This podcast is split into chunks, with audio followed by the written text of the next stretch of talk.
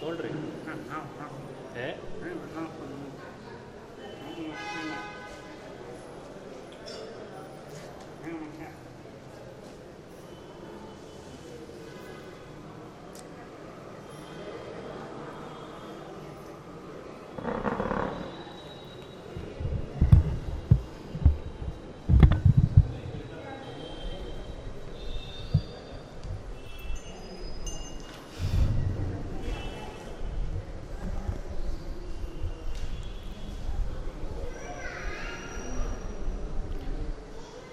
श्रीगुरुभ्यो नमः हरिः ॐ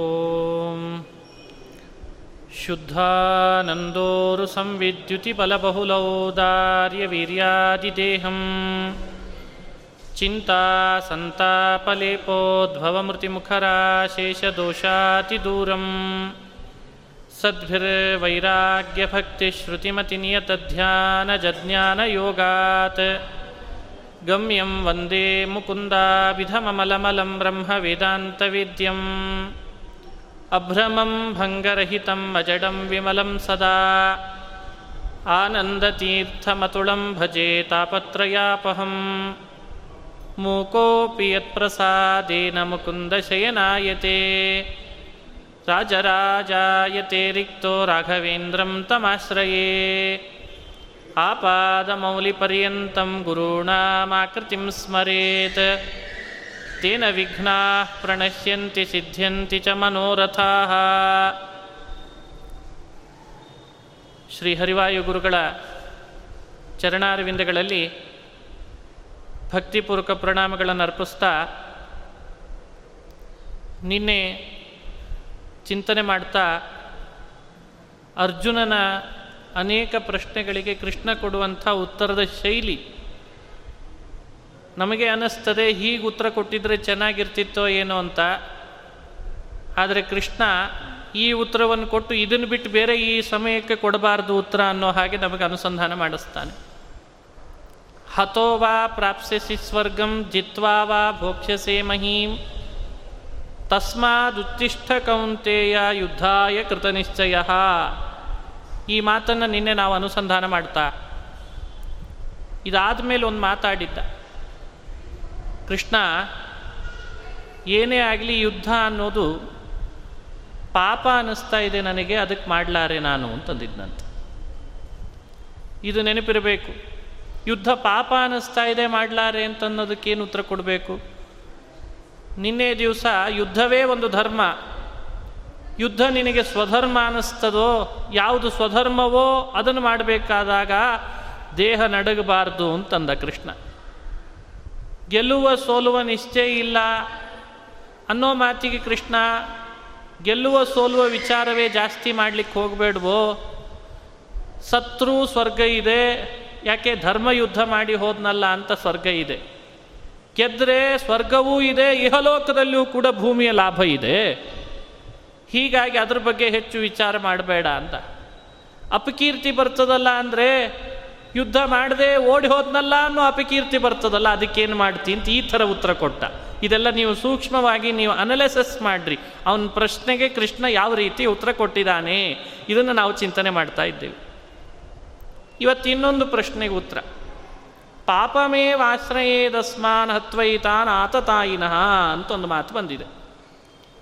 ನಾನು ಯುದ್ಧ ಮಾಡಿ ಬಂಧುಗಳನ್ನು ಹತ್ಯೆ ಮಾಡಿಬಿಟ್ರೆ ಪಾಪ ಬರ್ತದ ನನಗೆ ಅಂತ ಮನಸ್ಸು ಹೇಳ್ತದೆ, ಹೀಗಾಗಿ ನಾನು ಯುದ್ಧ ಮಾಡಲಾರೆ? ಇದು ಅರ್ಜುನನ ಪ್ರಶ್ನೆ. ಇದಕ್ಕೆ ಉತ್ತರ ಕೊಡಲಿಕ್ಕೋಸ್ಕರ ಈ ಮಾತು ಬಂದಿದೆ, ಮೂವತ್ತೆಂಟನೇ ಪದ್ಯ.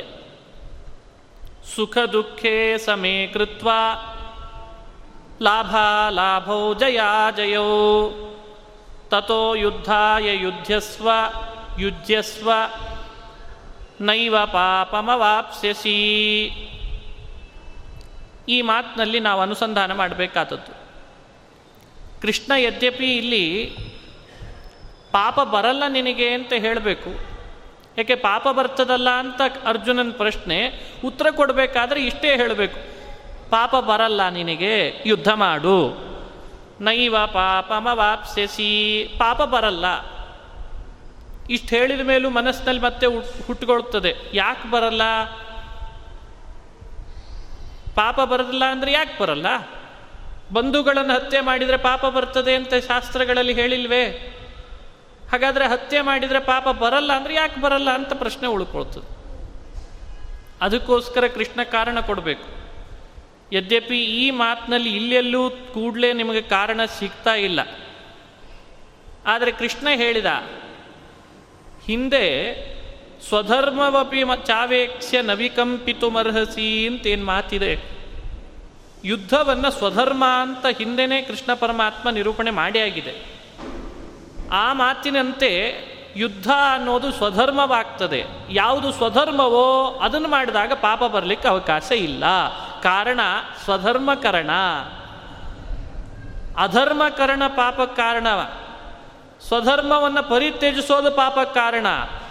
ಸ್ವಧರ್ಮ ಮಾಡೋದು ಎಲ್ಲಾದರೂ ಪಾಪ ಕಾರಣ ಅಂತಿದೆನಾ ಹೇಳು. ಅಲ್ವಾ? ಮಾಡಬಾರ್ದದ್ದನ್ನು ಮಾಡಿದರೆ ಪಾಪ ಬರ್ತದೆ. ಮಾಡಲೇಬೇಕಾದದ್ದನ್ನು ಬಿಟ್ಟರೂ ಪಾಪ ಬರ್ತದೆ. ಮಾಡಲೇಬೇಕಾದದ್ದನ್ನು ಮಾಡಿದರೆ ಪಾಪ ಬರೋದು ಅಂತ ಎಲ್ಲಿದೆ?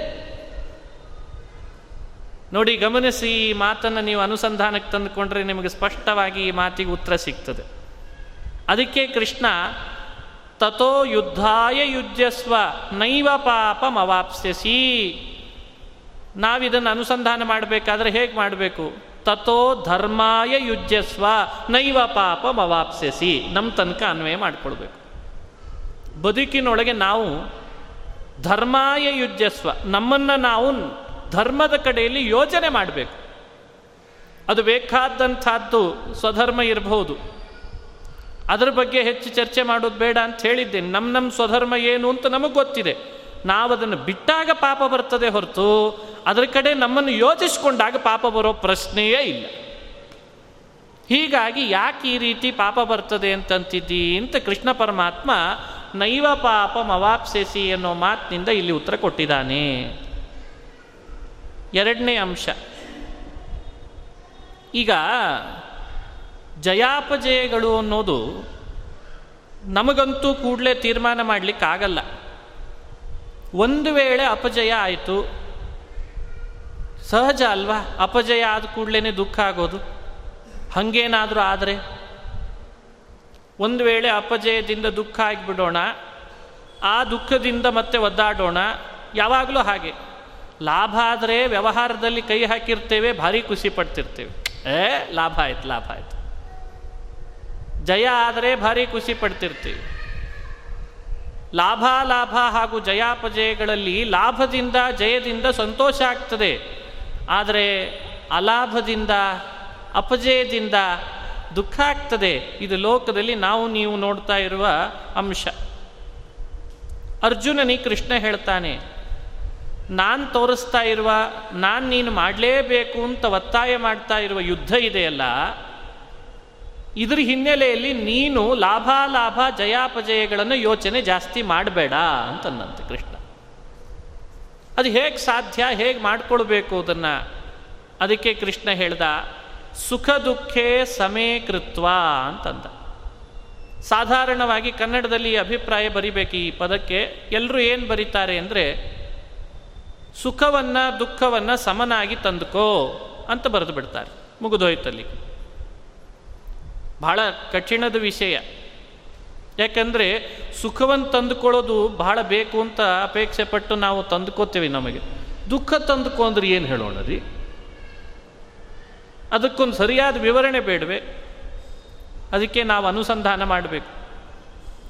ಇದೊಂದು ವಿಷಯ ಬಹಳ ಅದ್ಭುತ. ಯಾಕೆ ಮುಂದೆ ಸಾಕಷ್ಟು ಕಡೆ ಈ ಮಾತು ಬರ್ತದೆ ನಮಗೆ. ಆವಾಗೆಲ್ಲ ಇದನ್ನೇ ಮಾತನ್ನು ಅರ್ಥ ಮಾಡಿಕೊಳ್ಳೋ ಒಂದು ಟ್ರಿಕ್ಸನ್ನು ಹೇಳ್ಕೊಡ್ತಾರೆ. ಸುಖ ದುಃಖಗಳನ್ನು ನಮ್ಮ ಬದುಕಿನೊಳಗೆ ಸಮವಾಗಿ ಅಳವಡಿಸ್ಕೊಳ್ಬೇಕು.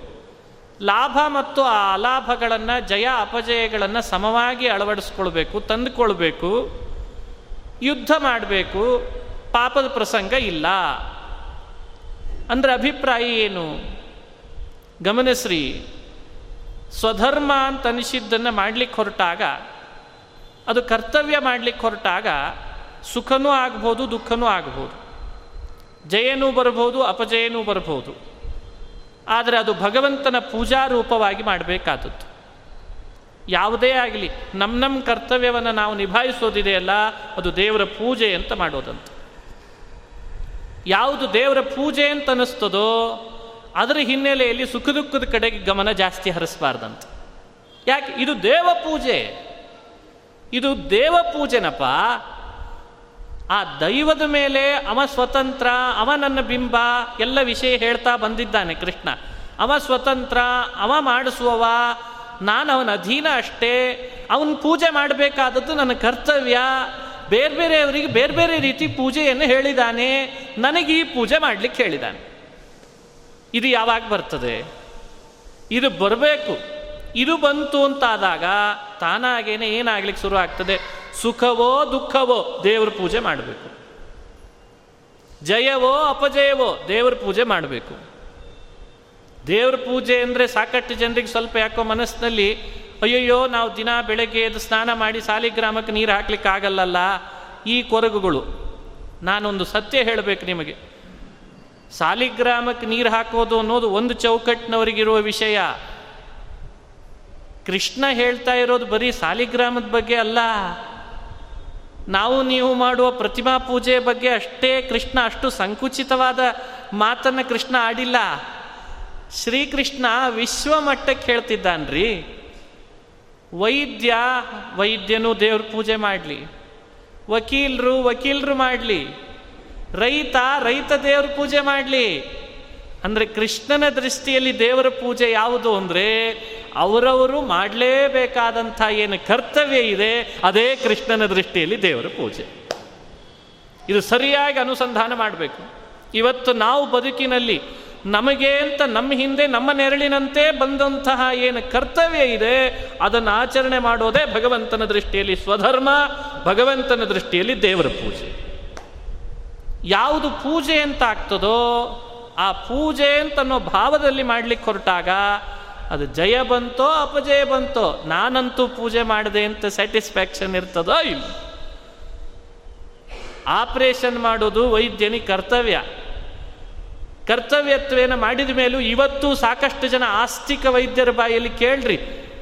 ನೀವು ಮಾಡಿದ್ರಿಂದ ಬದುಕೇ ಬದುಕ್ತಾರಾ? ಆಸ್ತಿಕ ವೈದ್ಯರ ಬಗ್ಗೆ ಹೇಳ್ತಿದ್ದೇನೆ, ನಾಸ್ತಿಕರ ಬಗ್ಗೆ ಅಲ್ಲ ನಾನು ಮಾತನಾಡ್ತಾ ಇರೋದು. ಅವ ಕೂಡಲೇ ಅವನ ಬಾಯಲ್ಲಿ ಬರೋದು ಏನು ಅಂದರೆ ನಮ್ಮ ಕರ್ತವ್ಯ ನಾವು ಮಾಡ್ತೇವೆ, ಮುಂದಿಂದೆಲ್ಲ ದೇವರಿಗೆ ಬಿಟ್ಟದ್ದು. ಹೇಳ್ತಾರೋ ಇಲ್ಲ? ಯಾರು ತಾನೇ ಇವತ್ತು ಬದುಕಿಸೇ ಬದುಕಿಸ್ತೇನೆ, ಹಂಡ್ರೆಡ್ ಪರ್ಸೆಂಟ್ ಬದುಕಿಸ್ತೇನೆ ಅಂದ್ರೆ ಏನರ್ಥ ಯಾರೂ ಹೇಳಲಿಕ್ಕೆ ಸಾಧ್ಯ ಇಲ್ಲ ಈ ಮಾತನ್ನ. ಯಾರು ಹೇಳ್ತಾರೆ ಈ ಮಾತನ್ನು? ಅವ ಹೇಳೋದು ಅದನ್ನೇ. ಅದನ್ನೇ ಕೃಷ್ಣ ಪರಮಾತ್ಮ ಬದುಕಿನಲ್ಲಿ ರೂಢಿಸ್ಕೊಳ್ರಿ ಅಂತ ಹೇಳಿದ. ಒಂದು ಅಂಶ. ಇನ್ನೊಂದು ಅಂಶವನ್ನು ನಿಮ್ಮ ಜೊತೆಗೆ ಚಿಂತನೆ ಮಾಡಲಿಕ್ಕಿದೆ. ಈ ಸುಖ ದುಃಖಗಳನ್ನು ಸಮ ತಂದುಕೊಳ್ಳೋದು ಅಂದರೆ ಅಭಿಪ್ರಾಯ ಏನು? ಅದಕ್ಕೆ ಹೀಗೆ ವ್ಯಾಖ್ಯಾನ ಮಾಡ್ತಾರೆ. ಸುಖ ಏನಿವತ್ತು ನಮಗೆ ಅನುಭವಕ್ಕೆ ಬರ್ತಾ ಇದೆ, ಅದು ಕೂಡ ವೈಷಯಿಕವಾದದ್ದೇ ಗಮನಿಸ್ರಿ ನೀವು. ಯಾವುದೇ ಇವತ್ತು ಸುಖ ನೀವು ನಾವು ಅನುಭವಿಸ್ತಿದ್ದೇವೆ ಅಂದರೆ ಅದು ಯಾವ ಸುಖ? ವೈಷಯಿಕ ಸುಖ. ಅದು ಆತ್ಮ ಸುಖ ಅಲ್ಲ. ಇದು ಸತ್ಯವಾ? ವೈಷಯಿಕ ಸುಖ ಅಂದರೆ ಏನು ಅಂತ ಕನ್ಫ್ಯೂಸ್ ಆಗೋದು ಬೇಡ. ಇದೇನೋ ಹೊಸ ಪದ ಹೇಳಿದ್ರಲ್ಲ ಅಂತ. ನೋಟದಿಂದ ಸುಖವಾಗ್ತದೆ. ಕೇಳೋಣದರಿಂದ ಸುಖವಾಗ್ತದೆ. ಮೂಗಿನಿಂದ ಗಂಧವನ್ನು ಮೂಸೋದರಿಂದ ಸುಖವಾಗ್ತದೆ. ಬಾಯಿಯಿಂದ ಆಹಾರ ತಿನ್ನೋದರಿಂದ ಮುಟ್ಟೋದರಿಂದ ಸುಖಗಳಾಗ್ತವೆ. ಈ ಸುಖಗಳಿಗೆ ಶಾಸ್ತ್ರಗಳಲ್ಲಿ ವೈಷಯಿಕ ಅಂತ ಹೆಸರು ಕೊಟ್ಟಿದ್ದಾರೆ. ವಿಷಯ ಪದಾರ್ಥಗಳಿಂದ ಆಗುವಂತಹ ಸುಖಗಳು. ಗಮನಿಸ್ರಿ. ಸುಖಗಳೆಲ್ಲ ವೈಷಯಿಕ ಅಂದ ಮೇಲೆ ಇನ್ನೊಂದು ಅನುಸಂಧಾನಕ್ಕೆ ಬರಬೇಕು ನಿಮಗೆ. ದುಃಖವೂ ವೈಷಯಿಕವೇ ಇದೆ. ದುಃಖವೂ ವೈಷಯಿಕ ಯಾವುದೋ ನೋಡಬಾರದ ಘಟನೆ ಕಣ್ಣಿಗೆ ಕಂಡು ಬಿಡ್ತು ಅಂದರೆ ದುಃಖ ಆಗ್ತದೆ. ಕಿವಿ ಕೇಳ್ತು ಅಂದರೆ ದುಃಖವಾಗ್ತದೆ. ಹಾಗಾದರೆ ಯಾವ ಸುಖ ಅನುಭವಿಸ್ತಿದ್ದೇವೆ? ವೈಷಯಿಕ ಯಾವ ದುಃಖ ಅನುಭವಕ್ಕೆ ಬರ್ತಾ ಇದೆ? ವೈಷಯಿಕ. ಸುಖವೂ ವೈಷಯಿಕ, ದುಃಖವೂ ವೈಷಯಿಕ. ಇದನ್ನು ಅನುಸಂಧಾನ ಮಾಡಿ ಆತ್ಮ ಸುಖ ಅಂತೂ ಇದಲ್ಲ ಅನ್ನೋದು ಖಾತ್ರಿ ಮಾಡಿಕೊಂಡಿದ್ದೇವೆ. ಅನುಭವಕ್ಕೆ ಬರ್ತಾ ಇದೆ, ಬಟ್ ಇದು ಆತ್ಮ ಸುಖ ಅಲ್ಲ ಅಂತ ಎಲ್ರಿಗೂ ಗೊತ್ತಾಗ್ತಾ ಇದೆ. ಇದು ಶಾಶ್ವತ ಸುಖ ಅಲ್ಲ, ಯಾವುದೇ ಆಗಲಿ ಇವತ್ತು. ಇದು ಅನುಭವಕ್ಕೆ ಬರ್ತಾ ಇದೆಯೋ ಇಲ್ಲೋ? ಇದನ್ನು ಅನುಭವಿಸುವಾಗ ಇದರ ಮೇಲಿನ ಸ್ಟೇಜಿಗೆ ಹೇಳ್ತೇನೆ. ಗಮನಿಸ್ರಿ ಇಂಥ ವೈಷಯಿಕ ಸುಖದ ಅನುಭವ ನಮಗಾಗುವಾಗ ನಾವು ಆಧಾರದಿಂದ ಬರಮಾಡ್ಕೊಳ್ತೇವೆ. ಏ, ಬರಲಿ ಬರಲಿ ಬರಲಿ ಬರಲಿ ಬರಲಿ ಅಂತ. ವೈಷಯಿಕ ಸುಖವನ್ನು ಆಧಾರದಿಂದ ಬರಮಾಡ್ಕೊಳ್ತೇವೆ.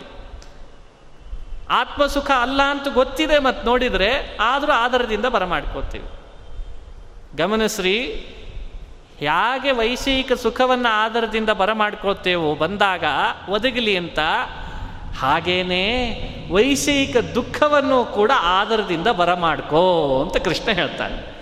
ಕರ್ತವ್ಯವನ್ನು ನೀನು ನಿಭಾಯಿಸ್ಲಿಕ್ಕೆ ಹೊರಟಾಗ ತಾತ್ಕಾಲಿಕವಾಗಿ ಆಗೋ ವೈಷಯಿಕ ಸುಖವನ್ನು ಮಾತ್ರ, ಏ, ಬರಲಿ ಬರಲಿ ಬರಲಿ ಅಂತ ಅನುಭವಿಸ್ತಿ ಅಂದ ಮೇಲೆ ಕರ್ತವ್ಯ ನಿಭಾಯಿಸ್ಲಿಕ್ಕೆ ಹೊರಟಾಗ ತಾತ್ಕಾಲಿಕವಾಗಿ ಆಗುವಂತಹ ಅಪಜಯವೋ, ಅಲಾಭವೋ, ಅದರಿಂದ ಉಂಟಾಗುವ ದುಃಖವನ್ನು ಕೂಡ ನೀನು ಬರಮಾಡ್ಕೋ.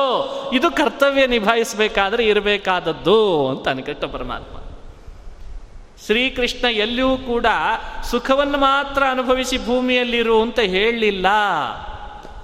ಅಂಥೇಳಿ ಸದಾ ದುಃಖದ ಕೂಪದಲ್ಲೇ ಬಿದ್ದಿರು ಅಂತ ಹೇಳು ಹೇಳಲಿಲ್ಲ ಇದು ಭೂಮಿ. ಭೂಮಿಯಲ್ಲಿ ಬಂದ ನಾವು, ನೀವು ಶ್ರೀಕೃಷ್ಣನ ದೃಷ್ಟಿಯಲ್ಲಿ ಕರ್ತವ್ಯ ನಿಭಾಯಿಸಬೇಕು ಅನ್ನೋದೇ ಪರಮಾತ್ಮನ ಉದ್ದೇಶ. ಆ ನಿಭಾಯಿಸುವಾಗ ಸುಖ ಬಂದರೆ ಅದನ್ನೂ ತಗೋ, ದುಃಖ ಬಂದರೆ ಇದನ್ನೂ ತಗೋ. ಎರಡನ್ನೂ ಅನುಭವಿಸ್ತಾ ಕರ್ತವ್ಯ ನಿಭಾಯಿಸಿಬಿಡು. ನನ್ನ ಮನೆ ಬಾಗಿಲು ನಿನಗೆ ಮೊದಲೇ ತೆಗೆದಿಟ್ಟಿರ್ತೇನೆ ಅಂತಂತಾನೆ ಕೃಷ್ಣ. ಇದೇ ಭಗವದ್ಗೀತೆ ಎಸೆನ್ಸ್ ಸಾಕಷ್ಟು ಜನ ಇವತ್ತೇನು ಮಾಡ್ತಾರೆ? ಆ ದುಃಖವನ್ನು ಅನುಭವಿಸಬಾರ್ದು ಅಂತ ಅದರ ಮೇಲೆ ಹತ್ತಿ ಕ್ಲಿಕ್ ಹೋಗ್ತಾರೆ. ಯೋಚನೆ ಜಾಸ್ತಿ ಅದ್ರ ಕಡೆಗೆ ಆಗ್ಲಿಕ್ಕೆ ಶುರು ಆಗ್ತದೆ. ಅರೇ ರೇ ರೇ ಈ ಕರ್ತವ್ಯ ನಾ ನಿಭಾಯಿಸಿಬಿಟ್ರೆ ಆ ದುಃಖ ಬಂದ್ಬಿಡ್ತದಲ್ಲ? ಆ ದುಃಖ ಬರಬಾರ್ದು. ಈ ಕರ್ತವ್ಯ ಮಾಡಬೇಕೋ ಬೇಡವೋ ಅಂತ ಚರ್ಚೆ ಮಾಡಿ ಕರ್ತವ್ಯ ಬಿಟ್ಬಿಡೋಣ. ದುಃಖ ಬರದೇ ಇದ್ರೆ ಸಾಕು ಅಂತ ಶುರು ಮಾಡಿಬಿಡ್ತಾರೆ ಈ ಯೋಚನೆ ಬೇಡ ಅಂತಾನೆ ಕೃಷ್ಣ. ಈ ಥರದ ಯೋಚನೆ ಸರಿಯಲ್ಲ. ಮತ್ತು ಹಾಗಾದ್ರೆ ಏನು? ಇದೇ ಕರ್ತವ್ಯವನ್ನು ನಿಭಾಯಿಸುವಾಗ ನಿನಗೊಬ್ರು ಯಾರಾದರೂ ಎಂಥ ಒಳ್ಳೆ ಕಾರ್ಯ ಮಾಡಿದಿರಪ್ಪ ಎಷ್ಟು ರಿಸ್ಕ್ ತಗೊಂಡಿದ್ರಿ ಇನ್ನು ಕೆಲಸ ಮಾಡುವಾಗ? ನಿಮಗೊಂದೊಳ್ಳೆ ಪದ್ಮಭೂಷಣ ಕೊಡಿಸೋಣ ಅಂತಿದ್ದೇವೆ ಅಂದ್ರೆ ಓ ಬರ್ರಿ ಬರ್ರಿ ಬರ್ರಿ ಅಂತ ಆಧಾರದಿಂದ ಬರಮಾಡಿಕೊಂಡು ಸ್ವೀಕಾರ ಮಾಡ್ತಾರೆ. ಅದೇ ಆ ಕೆಲಸ ಮಾಡುವಾಗ ಅಷ್ಟು ರಿಸ್ಕ್ ತಗೊಂಡು ಅಷ್ಟೆಲ್ಲ ನಿಭಾಯಿಸಲಿಕ್ಕೆ ಕಷ್ಟಪಟ್ಟ ದುಃಖವನ್ನು ಅನುಭವಿಸ್ಲಿಕ್ಕೆ ಮಾತ್ರ ಬೇಡ ಅಂದರೆ ಹೇಗೆ ಸಾಧ್ಯ? ಇದೇ ಕೃಷ್ಣ ಪರಮಾತ್ಮ ನಮಗೆ ಕೊಡುವ ಸಂದೇಶ. ಯಾವುದೇ ಬದುಕಿನಲ್ಲಿ ನಿನಗಾಗಿ ವಿಹಿತವಾದ ಏನು ಕರ್ತವ್ಯ ಇದೆ, ಅದನ್ನು ನೀ ನಿಭಾಯಿಸುವಾಗ ಅದರಿಂದ ಬರುವ ಕೀರ್ತಿ, ಅದರಿಂದ ಬರೋ ಶಾಲು, ಶಕಲಾತಿ, ಅದರಿಂದ ಬರುವಂಥ ಪಬ್ಲಿಸಿಟಿ ಅವನ್ನೆಲ್ಲ ಆಧಾರದಿಂದ ಬರಮಾಡ್ಕೊಳ್ತಿ ಅಂತ ಮೇಲೆ ಅದೇ ಕರ್ತವ್ಯ ನಿಭಾಯಿಸುವಾಗ ಸ್ವಲ್ಪಲ್ಲ ಸ್ವಲ್ಪ ವೈಶಿಕವಾದ ದುಃಖ ಬರ್ತದೆ. ಅದನ್ನೂ ಕೂಡ ಇಷ್ಟೇ ಸುಖದಂತೆ ಆಧಾರದಿಂದ ಬರಮಾಡ್ಕೋ. ಇದು ಸಮೇ ಕೃತ್ವ ಅನ್ನೋ ಮಾತಿನ ಅಭಿಪ್ರಾಯ. ಸುಖ ದುಃಖೇ ಲಾಭೋ ಜಯ ಜಯೋ ಅಂದಾಗ ಸಮೇ ಕೃತ್ವ ಅನ್ನೋ ಮಾತಿನಿಂದ ಈ ಅನುಸಂಧಾನ ಬರಲಿ ಅಂತಂತಾನೆ. ಇದು ಬಂತು ಅಂದರೆ ನಮ್ಮಷ್ಟು ಉತ್ತಮರೇ ಯಾರೂ ಇಲ್ಲ ಆವಾಗ ನಾವು ಆವಾಗ ದೊಡ್ಡ ವ್ಯಕ್ತಿಗಳು ಅನ್ನಿಸ್ಕೊಳ್ತೀವಿ ಇದು ನಿಭಾಯಿಸ್ಕೊಳ್ಳೋದು ಬರಬೇಕು. ಆ ಸುಖವನ್ನು ಆಧರಿಸೋದು ಎಷ್ಟು ಚೆನ್ನಾಗಿ ಕಲ್ತಿದ್ದೇವೋ ಆ ವೈಶಿಕ ಸುಖವನ್ನು ದುಃಖವನ್ನು ಅಷ್ಟೇ ಆಧಾರದಿಂದ ಬರಮಾಡ್ಕೊಳ್ಳೋದು ಕಲ್ತೀವಿ ಅಂತಂದರೆ ನಮ್ಮ ನಮ್ಮ ಕರ್ತವ್ಯದಿಂದ ನಾವು ಮೇಲೆ ಬರ್ತೇವ ಹೀಗಾಗಿ ಕೇವಲ ಅರ್ಜುನನಿಗಷ್ಟೇ ಅಭಿಪ್ರಾಯ ಅಲ್ಲ ಇದು, ನಮಗೂ ಹೇಳಿದ್ದು, ಅರ್ಜುನನಿಗೂ ಹೇಳಿದ್ದು, ಅದನ್ನು ಕೃಷ್ಣ ತೋರಿಸಿಕೊಟ್ಟ. ಹೀಗೆ ಮಾಡೋದನ್ನು ಯಾರು ಯೋಚನೆ ಮಾಡಿ ಕಲಿತಾರೋ ಅಂಥವರಿಗೆ ಪಾಪದ ಪ್ರಸಂಗ ಬರಲ್ಲ. ಅಂಥವರಿಗೆ ಪಾಪ ಬರ್ತದೆ ಅಂತ ತಿಳಿಬೇಡ. ಯಾಕೆ ಭಕ್ತಿಪೂರ್ವಕವಾಗಿ ಶ್ರದ್ಧೆಯಿಂದ ಹೇಳಿದ ಕರ್ತವ್ಯ ನಿಭಾಯಿಸ್ಲಿಕ್ಕೆ ಹೊರಟಿರೋಣದ್ರಿಂದ ಸುಖ ದುಃಖದ ಕಡೆ ಹೆಚ್ಚು ತಲೆ ಕೆಡಿಸ್ಕೊಳ್ಳಿಲ್ಲ ಆದ್ದರಿಂದ ಆ ಕರ್ತವ್ಯವನ್ನು ದೇವರ ಪೂಜೆಯಾಗಿ ಮಾಡಿದ್ದಕ್ಕೆ ನೈವ ಪಾಪ ಮವಾಪ್ಸ್ಯಸಿ ಈ ಸದ ಕರ್ತವ್ಯ ಮಾಡಿದಾಗ ಪಾಪದ ಪ್ರಸಂಗ ಇಲ್ಲ ನಿನಗೆ ಅಂತ ಸಾಕಷ್ಟು ಜನರ ಪ್ರಶ್ನೆ ಅದೇ, ಪಾಪ ಬರದೇ ಇರೋ ಹಾಗೆ ಕೆಲಸ ಮಾಡೋದು ಹೇಗೆ ಅಂತ ಪ್ರಶ್ನೆ ಕೇಳ್ತಿರ್ತಾರೆ. ಬೇರೆ ಏನು ಉತ್ತರ ಇಲ್ಲ, ಕೃಷ್ಣನ ದೃಷ್ಟಿಯಲ್ಲಿ ಇಷ್ಟೇ. ಮಾಡೋ ಕರ್ತವ್ಯ ದೇವರ ಪೂಜೆ ಆಗಬೇಕು, ಸುಖ ದುಃಖಗಳನ್ನು ಸಮವಾಗಿ ಗ್ರಹಿಸಬೇಕು, ಮಾಡ್ತಾ ಹೋಗು, ಪಾಪ ಬರಲ್ಲ. ಇದಕ್ಕಿಂತ ಬೇರೆ ಏನು ಉತ್ತರ ಕೊಡ್ಲಿಕ್ಕೆ ಸಾಧ್ಯ? ಹೀಗೆ ಕೃಷ್ಣ ಪರಮಾತ್ಮ ನಮಗೆಲ್ಲ ಕರ್ತವ್ಯದಲ್ಲಿ ಶ್ರದ್ಧೆ ಮೂಡಿಸಬೇಕು ಅಂತ ಬರಲ್ಲ ಪಾಪ, ಬರಲ್ಲ ನೀನು ಹೆದರ್ಲಿಕ್ಕೆ ಹೋಗಬೇಡ ಅಂತ ಆ ರೀತಿ ಕೃಷ್ಣ ನಮಗೆ ಅನುಸಂಧಾನ ಮಾಡಿಸ್ತಾ ಇದ್ದಾನೆ. ಇದನ್ನು ಮಾಡೋದು ಅಭ್ಯಾಸ ಮಾಡಿಕೊಳ್ಬೇಕು. ಸ್ತ್ರೀಯರಾಗಲಿ, ಪುರುಷರಾಗಲಿ ತಮ್ಮ ತಮ್ಮ ಕರ್ತವ್ಯ ತಮಗಾಗಿ ಅಂತೇನಿದೆ ಅದನ್ನು ಅವರು ಗುರುತಿಸ್ಕೊಂಡು ಅಲ್ಲಿ ಭಗವಂತನನ್ನು ಕಾಣ್ತಾ ಹೋಗಬೇಕು. ಮಕ್ಕಳನ್ನು ಆಡೋಡಿಸೋದಿರಲಿ, ಯಜಮಾನನಿಗೆ ಉಪಚಾರ ಮಾಡೋದಿರಲಿ, ಅಡಿಗೆಗಳಿರಲಿ ಮನೆ ಶುದ್ಧಿ ಮಾಡೋದಿರಲಿ, ಪಾತ್ರೆ ತೊಳೆಯೋದಿರಲಿ, ಆಫೀಸಿಗೆ ಹೋಗೋದಿರಲಿ, ಆಫೀಸ್ನಲ್ಲಿ ಕಸ್ಟಮರ್ ಜೊತೆಗೆ ವ್ಯವಹಾರ ಇರಲಿ, ಎಲ್ಲವೂ ದೇವರ ಪೂಜೆನೆ. ಅದು ನಮಗೆ ವಿಧಾನ ಮಾಡಿದ ದೇವರ ಪೂಜೆ. ಅದು ನಮಗೆ ಹೇಳಿದ ಪರಮಾತ್ಮನ ಪೂಜೆ. ನಾವು ಅಲ್ಲೇ ದೇವರನ್ನ ಕಾಣಬೇಕು. ಅಲ್ಲಿ ದೇವರನ್ನ ಕಾಣುವಾಗಲೂ ಸುಖ ದುಃಖಗಳನ್ನು ಸಮವಾಗಿ ಗ್ರಹಿಸೋದನ್ನು ಅಭ್ಯಾಸ ಮಾಡಿಕೊಳ್ಬೇಕು. ಇದಕ್ಕಿಂತ ದೊಡ್ಡ ದೇವರ ಪೂಜೆ ಯಾವುದಿದೆ? ಇದನ್ನು ನೀ ಮಾಡಿದಾಗ ಪಾಪ ಬರೋ ಪ್ರಸಂಗ ಇಲ್ಲ ಅಂತಂತಾನೆ ಕೃಷ್ಣ ಪರಮಾತ್ಮ. ಇದಾದ ಮೇಲೆ ಪಾಪಮೇ ವಾಶ್ರಯೇದಸ್ಮಾತ್ ಈ ಮಾತಿಗೆ ಉತ್ತರ ಕೊಟ್ಟದ್ದಾಯಿತು. ಇದಾದ ಮೇಲೆ ಕೃಷ್ಣ ಪರಮಾತ್ಮ ಹಿಂದೆ ತಿಳಿಸಿದ, ಹಿಂದೆ ಜೀವನಿತ್ಯ, ದೇಹ ಅನಿತ್ಯ ಈ ವಿಷಯಗಳನ್ನೆಲ್ಲ ಹಿಂದೆ ಪ್ರಸ್ತಾಪ ಪಡಿಸಿದ. ಇನ್ನು ಮುಂದೆ ಒಂದು ವಿಷಯ ಪ್ರಸ್ತಾಪ ಮಾಡ್ತಾನೆ. ಏನದು ಅಂದರೆ, ಹಿಂದೆ ತತ್ವಜ್ಞಾನವನ್ನು ನಮಗೆ ಅನುಸಂಧಾನ ಮಾಡಿಸಿದ. ಇನ್ನು ಮುಂದೆ ಏನು ಮಾಡ್ತಾನೆ ಅಂದರೆ, ಈ ತತ್ವಜ್ಞಾನಕ್ಕೆ ಬೇಕಾದಂಥ ಸಾಧನವನ್ನು ನಿರೂಪಣೆ ಮಾಡ್ತಾನೆ. ಹಿಂದೆ ಹೇಳಿದಂಥ ಭಗವಂತನ ವಿಷಯಗಳಿವೆ ಅಲ್ಲ, ಜೀವಾತ್ಮ, ಪರಮಾತ್ಮ, ಅವರಿಬ್ಬರಿಗಿರುವಂಥ ನಂಟಸ್ತಿಕೆ, ಆ ವಿಷಯಗಳೆಲ್ಲ ಅಷ್ಟು ಸುಲಭವಾಗಿ ನಮಗೆ ನಿಮಗೆ ಬರೋದಲ್ಲ. ಅದು ಬರಬೇಕು ಅಂತ ಆದರೆ ಅದಕ್ಕಾಗೇ ಒಂದು ಸಾಧನೆ ಇದೆ. ಆ ಭಗವಂತ ಜನಜನಿತವಾಗಿ ಎಲ್ಲೆಡೆ ವ್ಯಾಪಿಸಿದಾನೆ ಅಂತ ಶಬ್ದದಿಂದ ಹೇಳ್ತಿದ್ದೇವೆ ನಾವಷ್ಟೇ. ಆದರೆ ಸಾಕ್ಷಾತ್ಕಾರ ಆಗಿದೆಯಾ? ಶಬ್ದದಿಂದ ಮಾತನಾಡ್ತೀವಿ. ಎಲ್ಲ ಶಬ್ದದಲ್ಲಿ ಅಷ್ಟೇ. ಆದರೆ ಆ ಆ ವಿಷಯ ಏನು ಅನ್ನೋದು ನಮಗೆ ಅನುಸಂಧಾನಕ್ಕೆ ಬರಬೇಕಾದ್ರೆ ಬಹಳ ಕಠಿಣ. ಅದಕ್ಕಾಗೇ ಒಂದು ಸಾಧನೆ ಇದೆ. ಎಲ್ಲೆಡೆ ಭಗವಂತ ಕಾಣಬೇಕಾದ್ರೆ ಅದಕ್ಕಾಗಿ ಒಂದು ಸಾಧನೆ ಇದೆ. ಅದನ್ನು ಮಾಡಬೇಕು. ಅದು ಬೇರೆ ಯಾವುದೂ ಅಲ್ಲ. ನಿಷ್ಕಾಮ ಕರ್ಮ ಅನುಷ್ಠಾನ ಅದನ್ನು ನಿವೃತ್ತ ಕರ್ಮ ಅಂತ ಕರೀತಾನೆ ಕೃಷ್ಣ. ಯಾವ ಫಲದ ಆಸೆ ಇಲ್ಲದೇನೆ ನಮಗೆ ಹೇಳಿದಂಥ ಕರ್ತವ್ಯವನ್ನು ನಿಭಾಯಿಸ್ತಾ ನಾವು ಹೋಗಬೇಕು. ಬೇ ದೇವರ ಪ್ರೀತಿಯಾಗಲಿ ಅಂತ ಈ ಥರದ ಕರ್ಮಾನುಷ್ಠಾನವನ್ನು ಕೃಷ್ಣ ಮುಂದೆ ಬೋಧನೆ ಮಾಡಲಿಕ್ಕೆ ಶುರು ಮಾಡ್ತಾನೆ. ಆ ನಿಷ್ಕಾಮ ಕರ್ಮಯೋಗ. ಅದಕ್ಕೆ ಹೆಸರು ಕರ್ಮಯೋಗ ಅಂತ. ನಿಮಗೆ ಆಶ್ಚರ್ಯ ಆಗ್ತದೆ. ಭಗವದ್ಗೀತೆಯಲ್ಲಿ ಅಲ್ಲಲ್ಲಲ್ಲಿ ಸಾಧಾರಣ ಅಧ್ಯಾಯ ಮುಗಿದ ಕೂಡಲೇ ಕರ್ಮಯೋಗ ಮುಗೀತು ಅಂತಂತಾರೆ. ಸಾಕಷ್ಟು ಜನರಿಗೆ ಆ ಕರ್ಮದ ವಿವರಣೆ ಕೊಡಲಿಕ್ಕೆ ಕಠಿಣ ಆಗಿದೆ ಇವತ್ತು. ಆದರೆ ಇದು ಸ್ಪಷ್ಟವಾಗಿ ಕೃಷ್ಣ ಕೊಟ್ಟಿದ್ದಾನೆ. ಅದನ್ನು ಅರ್ಥೈಸ್ಕೊಳ್ಳಿಕ್ಕೆ ಆಗಲಿಲ್ಲ ಬಹಳ ಜನರಿಗೆ. ತಲೆ ಕೆಟ್ಟೋಯ್ತು, ಗೊಂದಲ ಆಗಿಬಿಡ್ತು ಮಾತುಗಳನ್ನು ನೋಡಿ. ಆದರೆ ಅದು ನಿಷ್ಕಾಮ ಕರ್ಮಯೋಗ. ಬರೀ ಕರ್ಮಯೋಗ ಅಂತಂದ ಕೃಷ್ಣ. ಯಾಕೆ ಅಂದರೆ ಫಲದ ಆಸೆ ಬಿಟ್ಟ ಕರ್ಮವೇ ಕರ್ಮ ಅಂತ. ಕೃಷ್ಣನ ದೃಷ್ಟಿಯಲ್ಲಿ ಕರ್ಮ ಅಂದರೆ ಯಾವುದು? ಫಲದ ಆಸೆಯನ್ನು ಬಿಟ್ಟು ಮಾಡೋದೇ ಕರ್ಮ ಅಂತೆ. ಆ ಕರ್ಮವೇ ದೇವರ ಪ್ರೀತಿ. ಆ ಕರ್ಮವೇ ಮೋಕ್ಷ ಕೊಡೋದು. ಆ ಕರ್ಮವೇ ಹಿಂದೆ ಹೇಳಿದ ತತ್ವಜ್ಞಾನವನ್ನು ನಮಗೆ ಸಾಕ್ಷಾತ್ಕಾರ ಮಾಡಿಸೋದು. ಆ ಕರ್ಮ ನಾವು ಮಾಡಲಿಕ್ಕೆ ಶುರು ಮಾಡಬೇಕು. ಯಾವಾಗ ಶುರು ಮಾಡ್ತೇವೋ ಆಗ ನಮ್ಮ ವ್ಯವ ವ್ಯಕ್ತಿತ್ವವೇ ಬೇರೆಯಾಗಿ ಕಾಣಿಸ್ತದೆ. ಜಗತ್ತು ನಮ್ಮನ್ನು ನೋಡೋ ಬಗೆ ಬೇರೆ ಆಗ್ತದೆ. ನಮ್ಮ ಮಾತು ಬೇರೆ ಆಗ್ತದೆ. ನಮ್ಮ ನೋಟ ಬೇರೆ ಆಗ್ತದೆ. ನಿಷ್ಕಾಮ ಕರ್ಮ ಮಾಡುವವನ ನೋಟ, ಅವನ ದೇಹದ ಬಾಡಿ ಲ್ಯಾಂಗ್ವೇಜ್ ಎಲ್ಲವೂ ವ್ಯತ್ಯಾಸ ಆಗ್ತದೆ. ಅವನ ಯೋಚನೆಗಳು ಬೇರೆಯಾಗಿರ್ತವೆ ಅದನ್ನು ಕೃಷ್ಣ ನಿರೂಪಣೆ ಮಾಡಬೇಕಾಗಿದೆ. ಅದಕ್ಕೇನಂತ ಕರೀತಾರೆ? ಯೋಗ ಅಂತ ಇನ್ನೊಂದು ಹೆಸರು ಅದಕ್ಕೆ. ಅದಕ್ಕೆ ಯೋಗ ಅಂತ, ಯೋಗ ಅಂದ್ರೆ ಏನು ಉಪಾಯ ಅಂತ ಅರ್ಥ. ಯಾವುದಕ್ಕೆ ಉಪಾಯ?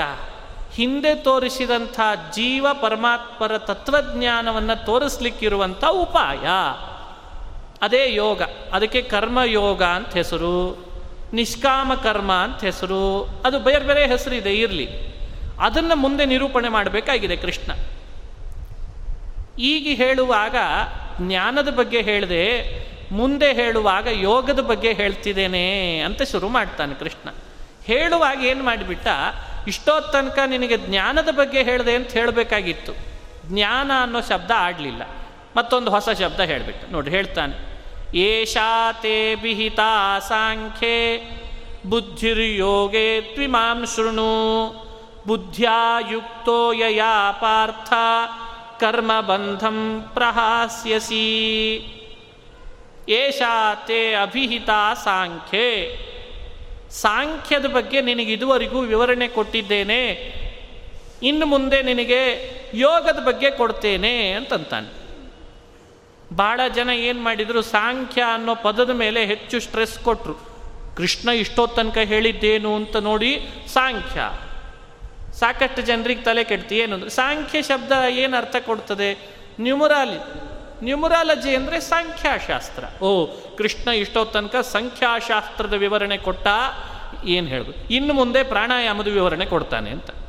ಯಾಕಂದರೆ ಯೋಗ ಅನ್ನೋ ಶಬ್ದ ಇವತ್ತು ಸಾಕಷ್ಟು ಕಡೆ ಎಲ್ಲಿ ಕನ್ವರ್ಟ್ ಆಗಿಬಿಟ್ಟಿದೆ? ನಾಳೆ ಇಪ್ಪತ್ತೊಂದನೇ ತಾರೀಕು ಶುರು ಆಗ್ತದೇನೋ ಬಹುಶಃ.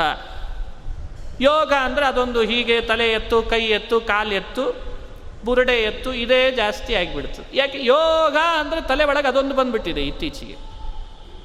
ತಪ್ಪಲ್ಲ, ಅದು ಯೋಗವೇ. ಯೋಗ ಅಲ್ಲ ಅಂತ ಹೇಳಲಿಕ್ಕೆ ಹೊರಡಲಿಲ್ಲ. ಶ್ರೀಕೃಷ್ಣ ಯಾವುದನ್ನು ಯೋಗ ಅಂತ ಕರೆದ, ಅದನ್ನು ಏನು ಮಾಡಿದ ಅಂದರೆ, ಅವನ ತಲೆ ಒಳಗಿದ್ದ ಯೋಗವೇ, ಇದು ಯೋಗ ಅಂತ ಇಲ್ಲಿ ತ, ಭ್ರಮಿಸಿಬಿಟ್ಟ. ಹೀಗಾಗಿ ಭಗವದ್ಗೀತೆಯ ಪದ್ಯಗಳನ್ನು ತಮ್ಮ ತಮಗೆ ಬೇಕಾದ ರೀತಿಯಲ್ಲಿ ರೆಫರೆನ್ಸ್ ಕೊಡ್ತಿರ್ತಾರೆ.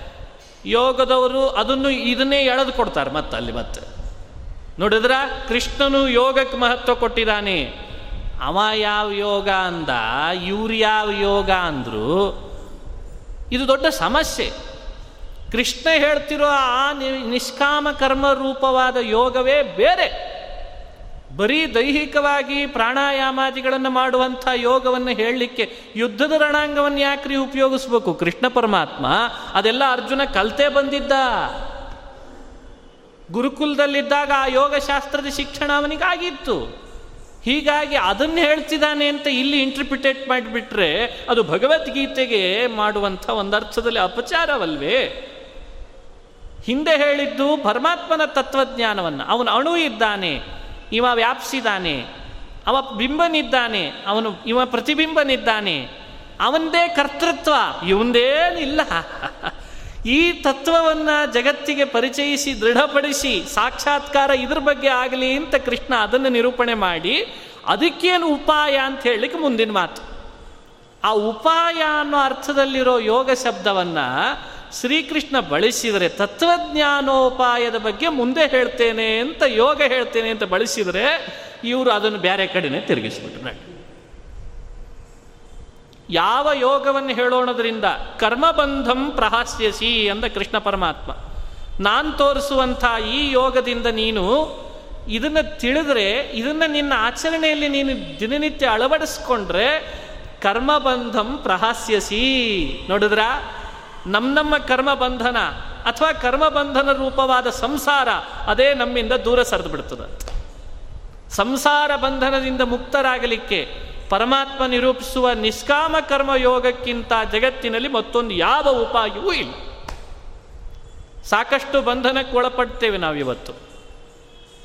ಜೈಲಿಗೆ ಹೋದರೆ ಜೈಲರಿನ ಅನುಗ್ರಹ ಬೇಕು. ಜೈಲಿಗೆ ಹೋದರೆ ಮತ್ತೆ ಜೈಲರಿನ ಅನುಗ್ರಹನೇ ಬೇಕು. ಇಲ್ಲೆಲ್ಲ ಜೈಲಿಗೆ ಹೋದ್ರೇ ಜೈಲರಿನ ಅನುಗ್ರಹ ಬೇಕು. ಇಡೀ ಬದುಕಿದುದ್ದಕ್ಕೂ ಸಂಸಾರದ ಜೈಲಿನಲ್ಲಿ ಇದ್ದದ್ದಕ್ಕೆ ಭಗವಂತ ಅನ್ನೋ ಜೈಲರಿನ ಅನುಗ್ರಹ ಇಲ್ಲದೆ ಮತ್ತೆ ಹೇಗೆ ತಾನೇ ನಾವು ಹೊರಗೆ ಬರ್ಲಿಕ್ಕೆ ಸಾಧ್ಯ? ಅವನ ಅನುಗ್ರಹಕ್ಕೆ ಪೂರಕವಾದಂತಹ ಕರ್ತವ್ಯ ಕರ್ಮವನ್ನು ನಿಷ್ಕಾಮವಾಗಿ ಮಾಡಿ ಆ ಉಪಾಯವನ್ನು ನಾವು ಅಳವಡಿಸ್ಕೊಳ್ಳದೆ ಇದ್ದರೆ ಈ ಸಂಸಾರ ಬಂಧನದಿಂದ ಹೊರಗೆ ಹೇಗೆ ಬರ್ಲಿಕ್ಕೆ ಸಾಧ್ಯ? ಇದನ್ನು ಕೃಷ್ಣ ನಿರೂಪಿಸ್ಲಿಕ್ಕೆ ಹೊರಟನೆ ಯೋಗವನ್ನೋದರಿಂದ ಅವ ಕೃಷ್ಣ, ನಾವು ನೀವು ಇವತ್ತು ಲೋಕಪ್ರಸಿದ್ಧವಾದ ಈ ಯೋಗವನ್ನು ಕೃಷ್ಣ ಹೇಳಲಿಕ್ಕೆ ಹೊರಟದ್ದಲ್ಲ.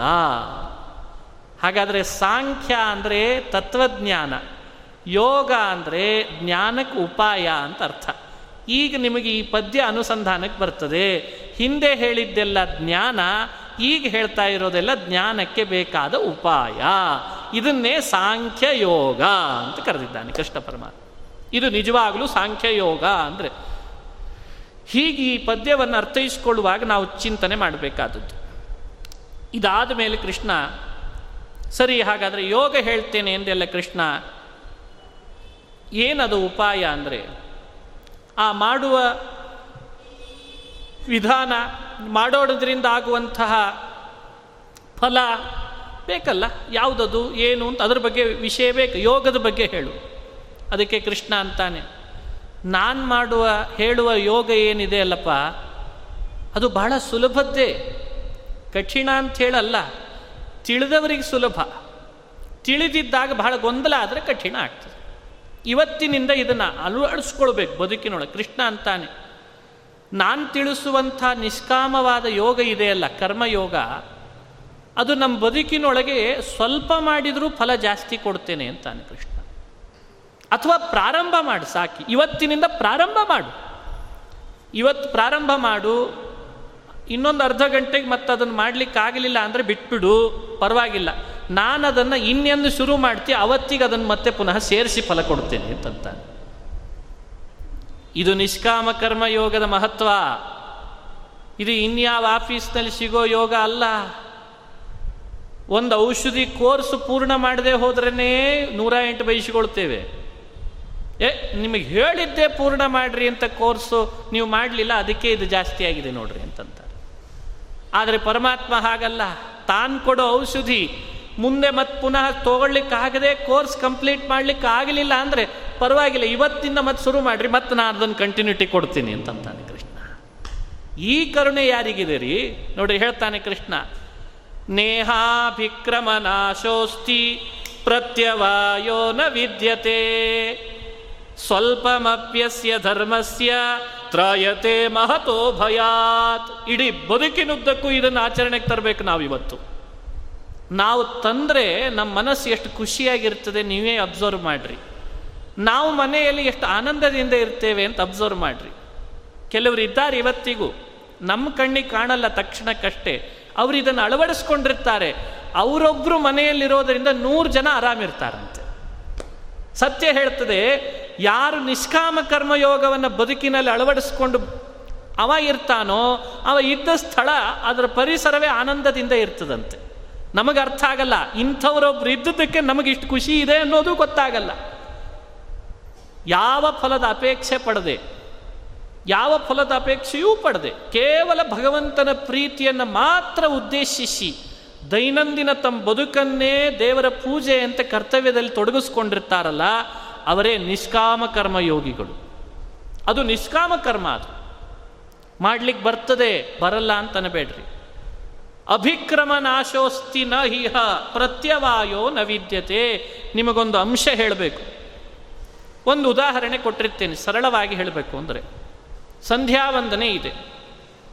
ಸಂಧ್ಯಾವಂದನೆ ದೈನಂದಿನ ಬದುಕಿನಲ್ಲಿ ಮಾಡಬೇಕು. ಸರಿ ಮಾಡಲಿಲ್ಲ ಅಂತ ಇಟ್ಕೊಳ್ಳೋಣ. ಅಪ್ಪಿ ತಪ್ಪಿ ಮಾಡದೇ ಹೋದರೆ ಪಾಪ ಇದೆ. ಪಾಪ ಇದೆ. ಹೀಗೆ ಎಲ್ಲ ಕರ್ತವ್ಯ ಕರ್ಮಗಳಲ್ಲಿಯೂ ಇಪ್ಪತ್ನಾಲ್ಕು ಗಂಟೆಗಳಲ್ಲಿ ಇಂತಿಷ್ಟು ಸಮಯ ನಾವು ಏನು ಕೆಲಸ ನಿಭಾಯಿಸಬೇಕು ಅಂತಿದೆಯಲ್ಲ, ಅದನ್ನು ಮಾಡದೇ ಹೋದರೆ ಮೈನಸ್ ಪಾರ್ಕ್ ಪಾಯಿಂಟ್ ಇದೆ.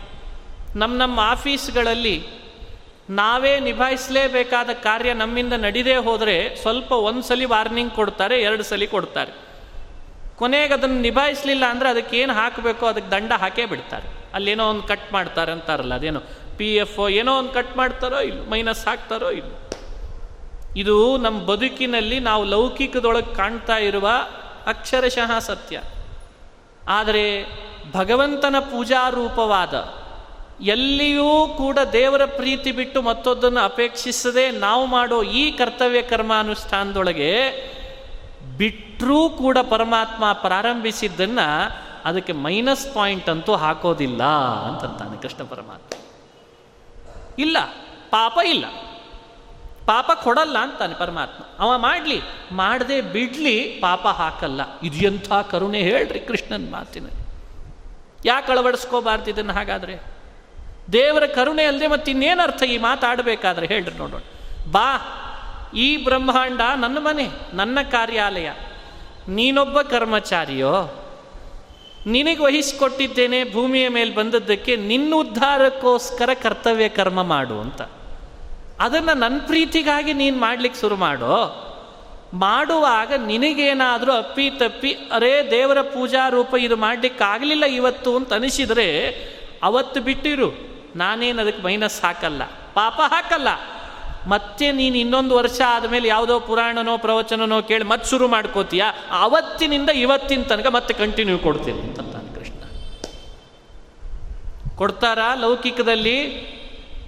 ಒಂದು ಕಂಪ್ನಿಯಲ್ಲಿ ಕೆಲಸ ಮಾಡಿ ಇನ್ನೊಂದು ಕಂಪ್ನಿಗೆ ಹೋಗೋ ಅಷ್ಟರಲ್ಲಿ ಎಕ್ಸ್ಪೀರಿಯನ್ಸ್ ಲೆಟರ್ ಕೊಡಲಿಕ್ಕೆ ನೂರು ಸಲ ಅಲದಾಡಿಸ್ತಾರಂತ ಇವತ್ತು. ಎಕ್ಸ್ಪೀರಿಯನ್ಸ್ ಲೆಟರ್ ಕೊಡಲ್ಲ. ಆಮೇಲೆ ಈ ಕಂಪ್ನಿಯವ್ರು ಕೇಳಿದ್ರೆ ಅಲ್ಲಿ ಬೇರೆನೇ ಆಗಿರ್ತದೆ. ಮತ್ತೆ, ಇಲ್ಲ, ಇದು ಹೊಸದಾಗೆ ಕಂಟಿನ್ಯೂ ಮಾಡ್ತೀವ್ರಿ, ಅದು ಅದು ಹಳೇದು ಬಿಟ್ಬಿಡ್ರಿ ನೀವು ಅಂತಂತಾರೆ. ಇಲ್ಲೇ ಇಷ್ಟದ ಹಣೆ ಬಾರ ಆದರೆ ದೇವರಂಥ ಕರುಣಾ ಸಮುದ್ರ ಯಾರಿದ್ದಾನೆ ಯೋಚನೆ ಮಾಡಿ. ನೀನು ಅರ್ಧ ಗಂಟೆ ಮಾಡಿದ್ಯಲ್ಲ, ನಾನು ಅದನ್ನು ಇಟ್ಕೊಂಡಿದ್ದೇನೆ ಅಂತಾನೆ ಕೃಷ್ಣ. ನೀನು ಅರ್ಧ ಗಂಟೆ ನಿಷ್ಕಾಮ ಕರ್ಮ ಮಾಡಿದ್ದನ್ನು ನಾನು ಇಟ್ಕೊಂಡಿದ್ದೇನೆ ನನ್ನ ಅಕೌಂಟ್ನಲ್ಲಿ ಆ ಅರ್ಧ ಗಂಟೆ ಅಂದು ಮಾಡಿದ್ದನ್ನು ವರ್ಷಗಟ್ಟಲೆ ಬಿಟ್ಟು ವಾಪಸ್ ಮತ್ತೆ ಪುನಃ ಅರ್ಧ ಗಂಟೆ ಮತ್ತೆ ಶುರು ಮಾಡಿದೆ ಅಂದರೆ ಅವತ್ತು ಮಾಡಿದ್ದು, ಇವತ್ತು ಮಾಡಿದ್ದು ಮತ್ತೆ ಸೇರಿಸಿ ಅದನ್ನು ಇಟ್ಟಿರ್ತಾನಂತೆ. ಮತ್ತಿನ್ನೊಂದು ವರ್ಷ ಬಿಟ್ಟು ಮಾಡು, ಆಮೇಲೂ ಮತ್ತೆ ಅದನ್ನು ಸೇರಿಸ್ತೀನಿ ಅಂತಂತಾನಂತೆ. ಈ ಶಕ್ತಿ ನಿಷ್ಕಾಮ ಕರ್ಮಕ್ಕೆ ಮಾತ್ರ ಇದೆ ಅಂತಂತಾನೆ. ಇದು ಕರುಣೆಯಿಂದ ಪರಮಾತ್ಮ ಜಗತ್ತಿಗೆ ತೋರಿಸಿಕೊಡ್ತಾ ಇರುವ ಯೋಗ, ಅದು ನಿಷ್ಕಾಮ ಕರ್ಮಯೋಗ. ಇಂಥ ಕರ್ಮಯೋಗದಲ್ಲಿ ನಮ್ಮನ್ನು ತೊಡಗಿಸ್ಕೊಂಡ್ರೆ ಹಿಂದೆ ಹೇಳಿದ ತತ್ವ ಸಾಕ್ಷಾತ್ಕಾರ ಆಗಲಿಕ್ಕೆ ಸಾಧ್ಯ. ಭಗವಂತನ ಸಾಕ್ಷಾತ್ಕಾರ ಆಗೋದೇ ಇಂಥ ಕರ್ಮಯೋಗದಿಂದ. ಅದಕ್ಕೆ ಕೃಷ್ಣ ಅಂದ, ನೇಹ ಅಭಿಕ್ರಮ ನಾಶೋಸ್ತಿ, ಪ್ರತ್ಯವಾಯೋ ನವಿದ್ಯತೆ ಅಭಿಕ್ರಮ ಅಂದರೆ ಉಪಕ್ರಮ, ಪ್ರಾರಂಭ ಅಂತ ಅರ್ಥ ಪ್ರಾರಂಭ ಮಾಡಿ ಮುಂದುವರಿಸ್ಲಿಕ್ಕಾಗದೆ ಬಿಟ್ಟರೂ ನಾ ಫಲ ಕೊಡ್ತೇನೆ, ಪಾಪ ಅಂತೂ ಇಲ್ಲ. ಜಾಸ್ತಿ ಮಾಡಲಿಕ್ಕಾಗಲಿಲ್ಲ, ಅಲ್ಪ ಮಾಡ್ತೇನೆ ಅಂತ ಅಲ್ಪ ಮಾಡಿದರೂ ನಾನು ಅದಕ್ಕೆ ಅನುಗ್ರಹ ಮಾಡ್ತೇನೆ, ಅದಕ್ಕೂ ಹೆದರೋ ಕಾರಣ ಇಲ್ಲ. ನೋಡಿ, ಈ ಮಾತಿನ ಮರ್ಮ ನಿಮಗೆ ಈಗ ಅರ್ಥ ಆಗ್ತದೆ. ನೇಹಾಭಿಕ್ರಮ ನಾಶೋಸ್ತಿ, ಪ್ರತ್ಯವಾಯೋ ನ ವಿದ್ಯತೆ, ಸ್ವಲ್ಪಮಪ್ಯಸ್ಯ ಧರ್ಮಸ್ಯ ತ್ರಾಯತೆ ಮಹತೋ ಭಯಾತ್ ಸ್ವಲ್ಪಮಪ್ಯಸ್ಯ ಧರ್ಮಸ್ಯ ತ್ರಾಯತೆ ಮಹತೋ ಭಯಾತ್ ಅಲ್ಪವಾಗಿ ಮಾಡಿಯೂ ಕೂಡ ನಾವು ನಿಷ್ಕಾಮವಾಗಿ ಮಾಡಿದ್ದೇವೆ ಅಂತಾದರೆ ನಮಗೆಂಥೆಂಥ ಅನರ್ಥಗಳಾಗುವ ಸಂಭವ ಇದ್ದರೂ ಅಲ್ಪ ನಿಷ್ಕಾಮ ಕರ್ಮ ಮಾಡಿದವನನ್ನೂ ನೋಡಿ ಪರಮಾತ್ಮ ಆ ಭಯ ಬರದೇ ಇರೋ ಹಂಗೆ ಮಾಡಿಬಿಡ್ತಾನಂತೆ. ಇನ್ನೂ ಏನು ಹೇಳಬೇಕು ಹೇಳಿ ಇನ್ನೂ ಏನು ಬೇಕು? ಅದಕ್ಕೆ ಅಂತಾರೆ, ಬದುಕಿನೊಳಗೆ ನಾವು ಅಳವಡಿಸ್ಕೊಳ್ಬೇಕಾದದ್ದು ಅದು. ಅದಕ್ಕೆ ಇವತ್ತಿನ ದೃಷ್ಟಿಯಲ್ಲಿ ನೀವು ಏಳೇ, ಎದ್ದೇ ಹೇಳ್ತೇವೆ. ಎದ್ದೇ ಹೇಳ್ತೇವೆ. ಹೇಳ್ದೆ ಮಲಗಲಿಕ್ಕೆ ಸಾಧ್ಯ ಇಲ್ಲ ಯಾವಾಗಲೂ. ಅದೇ ಸ್ವಲ್ಪ ಸೂರ್ಯೋದಯಕ್ಕೆ ಎದ್ರೆ ಆಯ್ತಪ್ಪ ಅದೇ ಸೂರ್ಯೋದಯಕ್ಕೆ ಎದುರಾಯ್ತು. ಎದ್ದೇ ಹೇಳ್ತೇವ್ರಿ. ಅದೇ ಸೂರ್ಯೋದಯಕ್ಕೆ ಎದುರಾಯ್ತು. ಏನು ತಪ್ಪು? ಆಮೇಲಾದರೂ ಹೇಳೋರೇನಾ? ಅದೇ ಸೂರ್ಯೋದಯ ಕೇಳೋಣ. ಯಾಕೆ? ಅಲ್ಲಿ ದೇವರ ಪೂಜೆ ಇದೆ. ಅಲ್ಲಿ ದೇವರನ್ನು ಕಾಣಬಹುದಾಗಿದೆ ಆ ಸಮಯ. ಸ್ನಾನ ಮಾಡೇ ಮಾಡ್ತೇವಿ. ಆಗಲೇ ಭಗವಂತನನ್ನು ನೆನೆಸಿದ್ರೆ ಆಯಿತು. ಸ್ನಾನ ಮಾಡೇ ಮಾಡ್ತೇವಾ? ಒಳಗಡೆ ಇಂಟೆನ್ಷನ್ನಲ್ಲಿ ದೇವ್ರ ಪೂಜೆ ಮಾಡಲಿಕ್ಕೇನು? ಏನು ಏನು ತಪ್ಪಾಗಿದೆ? ಒಳಗೊಬ್ಬ ಇದ್ದಾನೆ ಬಿಂಬ. ಅವನಿಗೋಸ್ಕರ ಅವನ ಪ್ರೀತಿ, ಅವನಿಗೆ ಅಭಿಷೇಕ ಅನುಸಂಧಾನ ಮಾಡಿದ್ರೆ ಆಯ್ತು. ಮಾಡೇ ಮಾಡ್ತೀವಿ ಊಟ. ಆಫೀಸಿಗೆ ಹೋಗೇ ಹೋಗ್ತೀವಿ, ಹಣ ತಂದೇ ತರ್ತೇವೆ, ಸಾಮಾನು ತರ್ತೇವೆ, ಮನೆ ಸಾಕ್ತೇವೆ, ನಾವಿದ್ದೇವೆ. ಎಲ್ಲ ನಡೀತಾ ಇದೆ ಬದುಕಿನೊಳಗೆ. ಎಲ್ಲವೂ ನಡೀತಿರುವಾಗಲೂ ಒಂದು ಅದ್ಭುತವಾದ, ಮಾನಸಿಕವಾದ ಒಂದು ಸಣ್ಣ ಕ್ರಿಯೆಯನ್ನು ಕೃಷ್ಣ ಅಡಾಪ್ಟ್ ಮಾಡ್ಕೊ ಅಂತ ಹೇಳ್ತಿದ್ದಾನೆ. ಇದೊಂದು ಅಡಾಪ್ಟ್ ಮಾಡ್ಕೊಳ್ಳೋ ನಿನ್ನ ಬದುಕಿನೊಳಗೆ ಏನು ಅಂದರೆ, ಇಷ್ಟೆಲ್ಲ ಮಾಡೋದಕ್ಕೂ ನಾನು ಫಲದ ಆಸೆ ಪಡ್ತಾ ಇಲ್ಲ, ಇದು ದೇವರ ಪೂಜೆ ಅಂತ ಮಾಡ್ತಿದ್ದೇನೆ. ಇದು ಮಾಡಲಿಕ್ಕಾಗೋದಿಲ್ವೇ? ಇದು ದೇವರ ಪೂಜೆ, ಇದು ಭಗವಂತನ ಆರಾಧನೆ. ಇದು ಭಗವಂತನ ಆರಾಧನೆ. ಇದು ತ, ತಿಳುವಳಿಕೆ ಯಾವಾಗ ಬರ್ತದೆ ನಮಗೆ? ಇದು ಬಹಳ ಮುಖ್ಯವಾದಂಥ ತಿಳುವಳಿಕೆ. ಇದು ನಮಗೆ ಬರಲೇಬೇಕಾದದ್ದು. ಆರಂಭ ಮಾತ್ರ ಇಚ್ಛಾವ, ವಿಷ್ಣು ಧರ್ಮೇ ನ ನಿಷ್ಫಲ ಅಂತಾರೆ ಆಚಾರ್ಯ ಆರಂಭ ಮಾಡಿ, ಇವತ್ತಿನಿಂದ ಆರಂಭ ಮಾಡಿ. ಏನೇನು ಇವತ್ತು ನಮ್ಮ ಬದುಕಿನೊಳಗೆ ನಾವು ಮಾಡ್ತಿದ್ದೇವೆ ಅದನ್ನು ಯಾವುದನ್ನೂ ನೀನು ಬಿಡು ಅಂತ ಹೇಳ್ತಿಲ್ಲ. ಅಥವಾ ಅದಕ್ಕೂ ದೊಡ್ಡದು ಏನೋ ಒಂದು ಮಾಡು ಅಂತ ಹೇಳು ಕೃಷ್ಣ ಹೇಳ್ತಿಲ್ಲ.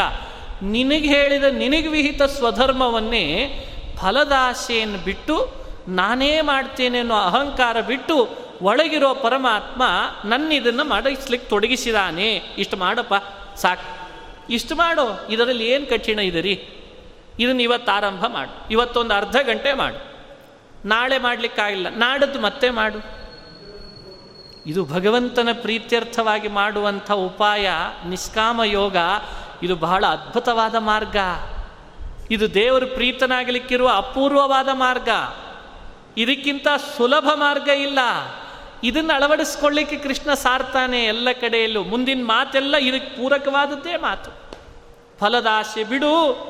ದೇವರ ಪ್ರೀತಿ ಅನ್ನೋದನ್ನು ಇಟ್ಕೋ. ನೀನು ಮಾಡಬೇಕಾದ ಕರ್ತವ್ಯ ಮಾಡು, ಮಾಡ್ಲಿಕ್ಕೆ ಶುರು ಮಾಡು. ಯಾವಾಗ ಯಾವಾಗ ಮಾಡ್ತೀಯ ಅದೆಲ್ಲ ನಿನಗೆ ಅನುಗ್ರಹಕ್ಕಾಗ್ತದೆ ಇವತ್ತು ಮಾಡು, ನಾಳೆ ಬ್ರೇಕ್ ಆಯಿತು, ಬಿಟ್ಟು ಬಿಡು, ಹೋಗಲಿ, ಮತ್ತೆ ನಾಡದ್ದು ಮಾಡು, ಅಲ್ಲಿಯೂ ಕಂಟಿನ್ಯೂಟಿ ಕೊಡ್ತೇನೆ. ಸ್ವಲ್ಪ ಸ್ವಲ್ಪ ಮಾಡು, ದಿನಕ್ಕೆ ಅರ್ಧ ಗಂಟೆ ಮಾಡು, ಅದು ನಿನಗೆ ಅನುಗ್ರಹ ಕಾರಣ ಆಗ್ತದೆ ಇದನ್ನೇ ಅನುಸಂಧಾನ ಮಾಡ್ತಾ ನಮ್ಮ ಬದುಕನ್ನು ಈ ಕಡೆಗೆ ಗಮನಿಸ್ತಾ ಹೋದರೆ, ಅಳವಡಿಸ್ಕೊಳ್ತಾ ಹೋದರೆ ಬಹಳ ಚೆನ್ನಾಗಿರ್ತದೆ. ನಮ್ಮ ಯೋಚನೆಗಳು ಬದಲಾಗ್ತವೆ. ಅದನ್ನೆಲ್ಲ ಹೇಳ್ತಾರೆ ಅದ್ಭುತವಾಗಿ. ಇದರ ಮೇಲೆ ಸ್ವಲ್ಪ ಚರ್ಚೆ ಶುರು ಆಗ್ತದೆ ಈಗ. ಏನು ಚರ್ಚೆ ಅಂದರೆ, ಸಾಧಾರಣವಾಗಿ ನಮಗೆ ಇದು ಕರ್ತವ್ಯ ಮಾಡು, ಕರ್ಮ ಮಾಡು ಅಂತ ಹೇಳುವಾಗಲೆಲ್ಲ ಈ ಮಾಡು ಅಂತ ವಿಧಾನ ಮಾಡೋದು ಯಾವುದು? ಸಂವಿಧಾನ. ಸಾಧಾರಣವಾಗಿ ಮಾಡು ಅಂತ ವಿಧಾನ ಮಾಡೋದು ಯಾವುದು? ಸಂವಿಧಾನ. ಇದನ್ನು ಮಾಡಬೇಡ ಅಂತ ಹೇಳೋದು ಅದೇ. ನಮ್ಮ ದೃಷ್ಟಿಯಲ್ಲಿ ಇವತ್ತು ಮಾನವ ಕುಲಕ್ಕೆ ಭಗವದ್ಗೀತೆ ಅಧ್ಯಯನ ಮಾಡಲಿಕ್ಕೆ ಬಂದಿದ್ದೇವೆ ನಾವೆಲ್ಲ.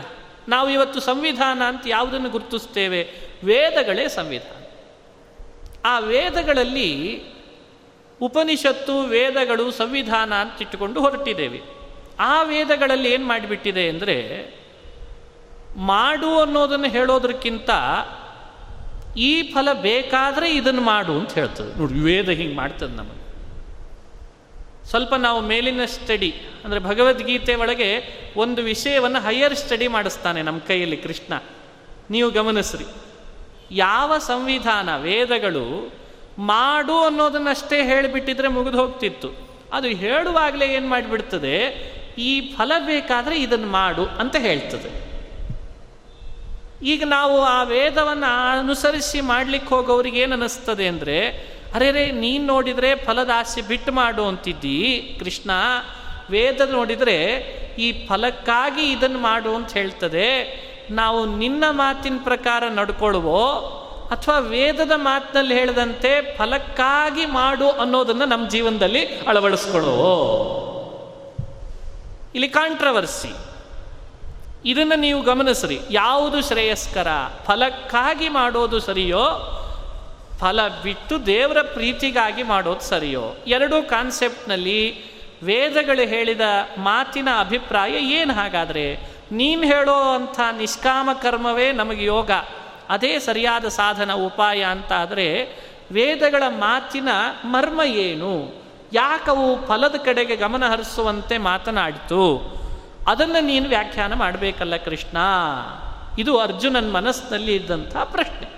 ಇದಕ್ಕೆ ಕೃಷ್ಣ ಏನು ಉತ್ತರ ಕೊಡ್ತಾನೆ? ಏನು ಉತ್ತರ ಕೊಡ್ತಾನೆ? ಮಾಡಲಿಕ್ಕೆ ಇದು ಮಾಡು, ಇದು ಮಾಡಬೇಡ ಅಂತ ನಿರ್ಧರಿಸ್ಕೊಳ್ಳಿಕ್ಕೆ ಆಧಾರ ಯಾವುದು? ವೇದ. ವೇದ ಹಿಡ್ಕೊಂಡು ಬಿಟ್ಟರೆ ಅಲ್ಲಿ ಫಲದ ಆಶೆಯನ್ನು ಸೇರಿಸಿಯೇ ಹೇಳ್ತದೆ. ಹಾಗಾದರೆ ವೇದದ ಅಭಿಪ್ರಾಯಕ್ಕೂ ನಿನ್ನ ಅಭಿಪ್ರಾಯ ಬಿಡಿಸ್ತದೆ. ಯಾವುದನ್ನು ನಾವು ಹಿಡಿಯೋಣ? ಹೀಗೆ ಚರ್ಚೆ ಮಾಡ್ತಾ ಮನುಷ್ಯ ತನ್ನನ್ನು ಮೇಲೆ ಎತ್ತಿಕೊಳ್ಳಬೇಕು. ಹೇಳಿಕೊಡ್ತಾನೆ ಕೃಷ್ಣ, ಎಷ್ಟು ಚೆನ್ನಾಗಿ ಹೇಳಿಕೊಡ್ತಾನೆ ನೋಡಿ. ಕೃಷ್ಣ ಅಂತಾನೆ, ವ್ಯವಸಾಯಾತ್ಮಿಕ ಬುದ್ಧಿ, ಏಕೇಹ ಕುರುನಂದನ, ಬಹುಶಾಖಾ ಹ್ಯನಂತಾಶ್ಚ ಬುದ್ಧಯೋ ವ್ಯವಸಾಯಿನ. ಗಮನಶ್ರೀ ಕೃಷ್ಣನ ಮಾತಿನಲ್ಲಿರೋ ಮರ್ಮ ಏನು ಅಂತ ನೀವು ಬದುಕಿನೊಳಗೆ ಮಾಡು ಮಾಡಬೇಡ ಅಂತನ್ನೋದನ್ನು ತೀರ್ಮಾನ ಮಾಡಿಕೊಳ್ಳೋದು ಕಠಿಣ ಆಗಿದೆ ಬಹಳ ಜನರಿಗೆ ಇವತ್ತು. ಯಾಕಂದರೆ ಯಾರೋ ಒಬ್ಬರು ಅದನ್ನು ಮಾಡು ಅಂತಿರ್ತಾರೆ ಇನ್ನೊಬ್ಬರು ಬಂದು, ಹೇ, ಅದನ್ನು ಮಾಡಬಾರ್ದು ಅಂತಂತಾರೆ. ಕೃಷ್ಣಾರ್ಪಣ. ಒಬ್ಬರು ಮಾಡು ಅಂತಾರೆ ಒಬ್ಬರು ಮಾಡಬೇಡ ಅಂತಾರೆ. ಈಗ ಅವ್ರ ಮಾತಿನ ಮೇಲೆ ಧೋರಣೆ ಇಟ್ಟುಕೊಂಡು ಯಾವುದಕ್ಕೆ ನಾವು ತೀರ್ಮಾನ ಬರಬೇಕು ರೀ ತಲೆ ಕೆಟ್ಟು ಹೋಗ್ತದೆ. ಕೆಟ್ಟು ಹೋಗಿದೆ ಆಗಲೇ ಕೆಟ್ಟು ಹೋಗ್ತದೆ ಕೆಟ್ಟು ಹೋಗಿದೆ ಎಷ್ಟೋ ಜನರದ್ದು ಈಗಾಗಲೇ. ಅವ್ರು ಹಿಂಗೆ ಹೇಳಿ ಹೋಗ್ತಾರೆ ಪ್ರವಚನ, ನೀವು ಹಿಂಗೆ ಹೇಳಿ ಹೋಗ್ತೀರಿ ಅನ್ನೋರು ಎಷ್ಟು ಜನ ಇಲ್ಲ ಇವತ್ತು. ಯಾರನ್ನು ಬೈಯೋಂಗಿಲ್ಲ ಎಲ್ಲರೂ ದೊಡ್ಡವರೇ. ನಮಗೆ ನೋಡಿದ್ರೆ ನಿರ್ಧಾರ ಆಗಲ್ಲ. ಈ ಪರಿಸ್ಥಿತಿಗೆ ಒಡ್ಡಿ ಬಿಡ್ತಾರೆ. ಅದಕ್ಕೆ ಕೃಷ್ಣ ವ್ಯಕ್ತಿಗಳನ್ನು ಆಧರಿಸಿ ಮಾತನಾಡಲೇ ಇಲ್ಲ. ವ್ಯಕ್ತಿಗಳ ಮಾತನ್ನು ಆಧರಿಸಿ ಕೃಷ್ಣ ತಾನು ಸಿದ್ಧಾಂತವನ್ನು ಮಂಡಿಸಲಿಲ್ಲ, ಅಪೌರುಷೇಯವಾದ ವೇದವನ್ನು ಆಧರಿಸಿ ಕೃಷ್ಣ ಉತ್ತರ ಕೊಟ್ಟ. ನನ್ನ ಹಿರಿಯರು ಹಿಂಗೆ ಹೇಳಿದ್ದಾರೆ, ನೀ ಮಾಡು ಅಂತ ಹೇರಲಿಲ್ಲ. ಹೇಳ್ಬೋದಾಗಿತ್ತಲ್ಲ ಕೃಷ್ಣ? ಏ, ನಾನು ಹೇಳ್ತಿದ್ದೇನೆ ಮಾಡ್ಕೊಂಡು ಹೋಗೋ ಸುಮ್ಮನೆ ಅಂದುಬಿಟ್ಟಿದ್ರೆ, ಸ್ಟಾಪ್, ಆಯ್ತು. ಕೃಷ್ಣ, ನೀ ಹೇಳ್ದೆಲ್ಲ ಕಣ್ಣು ಹೀಗೆ ತೆಗೆದು. ಹೇಳ್ತಿದ್ದೇನೆ ಕೇಳ್ತೀಯಾ ಇಲ್ಲೋ? ಬಿಲ್ಲೆ ಎತ್ತುಕೊಂಡು ದಡ ದಡ ಯುದ್ಧ ಮಾಡಿ ಮುಗಿಸ್ಬಿಡ್ತಿದ್ದ. ಎಲ್ಲಾದರೂ ಹೇರಿದ? ಅನಿಸ್ತದ? ಹೇರಲಿಲ್ಲ ಕೃಷ್ಣ. ಮಾಡುವ ಕರ್ತವ್ಯವನ್ನು ಯಾವುದರಿಂದ ತಿಳಿಬೇಕು? ಅದಕ್ಕೊಂದು ಟೆಕ್ಸ್ಟ್ ಬುಕ್ ಯಾವುದಾದ್ರೂ ಇದೇನಾ?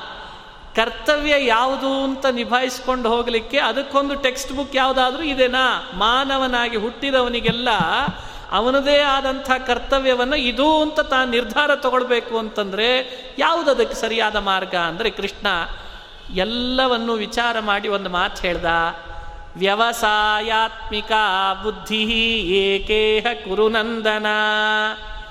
ಮನುಷ್ಯನನ್ನು ದಾರಿ ಹಿಡಿದು ಸರಿಯಾದ ಮಾರ್ಗದಲ್ಲಿ ಬರಲಿ ಅಂತ ಅಪೇಕ್ಷೆ ಪಡುವ ಪ್ರಮಾಣಗಳನ್ನೆಲ್ಲ ಸಂಕಲನ ಮಾಡಿಕೊಂಡಂಥ ಒಂದೇ ಒಂದು ಅಪೂರ್ವವಾದ ಪ್ರಮಾಣ ಅಂದರೆ ಯಾವುದದು? ವೇದ. ವೇದ, ಆ ವೇದದ ಮಾತುಗಳನ್ನು ಅನುಸರಣೆ ಮಾಡಿಕೊಂಡಿರುವಂಥ ಧರ್ಮಶಾಸ್ತ್ರಾದಿಗಳು. ಅದಕ್ಕಿಂತ ಬೇರೆ ಯಾವುದಿಲ್ಲ ಇದಕ್ಕೆ ವಿರುದ್ಧವಾದದ್ದು ಬಹಳ ಕಾಣಬಹುದು ನಿನಗೆ. ಆದರೆ ಅವ್ಯವಸಾಯಿನ ವ್ಯವಸಾಯ ಅಂದರೆ ನಿಶ್ಚಯ, ಅವ್ಯವಸಾಯ ಅಂದರೆ ಅನಿಶ್ಚಯ. ನಿಶ್ಚಯ ಮಾಡದೇನೆ ಕಾಂಟ್ರವರ್ಸಿಯನ್ನು ತಂದು ಕೊಡುವಂತಹ ಸಾಕಷ್ಟು ದಾರಿಗಳು, ಮಾತುಗಳು ನಿನಗೆ ಬದುಕಿನೊಳಗೆ ಸಿಗಬಹುದು. ಅವ್ಯಾವುದು ಆಧಾರ ಅಲ್ಲ, ಎಲ್ಲ ಪ್ರಮಾಣಗಳನ್ನು ನಿಶ್ಚಯಿಸಿಕೊಡುವಂಥ ಆಧಾರ ಅಂದರೆ ಧರ್ಮಶಾಸ್ತ್ರ, ವೇದಶಾಸ್ತ್ರ. ಇದು ಬಾಯಿ ಬಿಟ್ಟು ಕೃಷ್ಣ ಪರಮಾತ್ಮ ವೇದಶಾಸ್ತ್ರ ಅಂಥೇಳಿ ಹೇಳಲಿಲ್ಲ ಅಷ್ಟೇ. ಆದರೆ ಹೇಳುವಾಗ ಒಂದು ಅದ್ಭುತವಾದ ಮಾತಿನಿಂದ ಹೇಳಿದಾನೆ.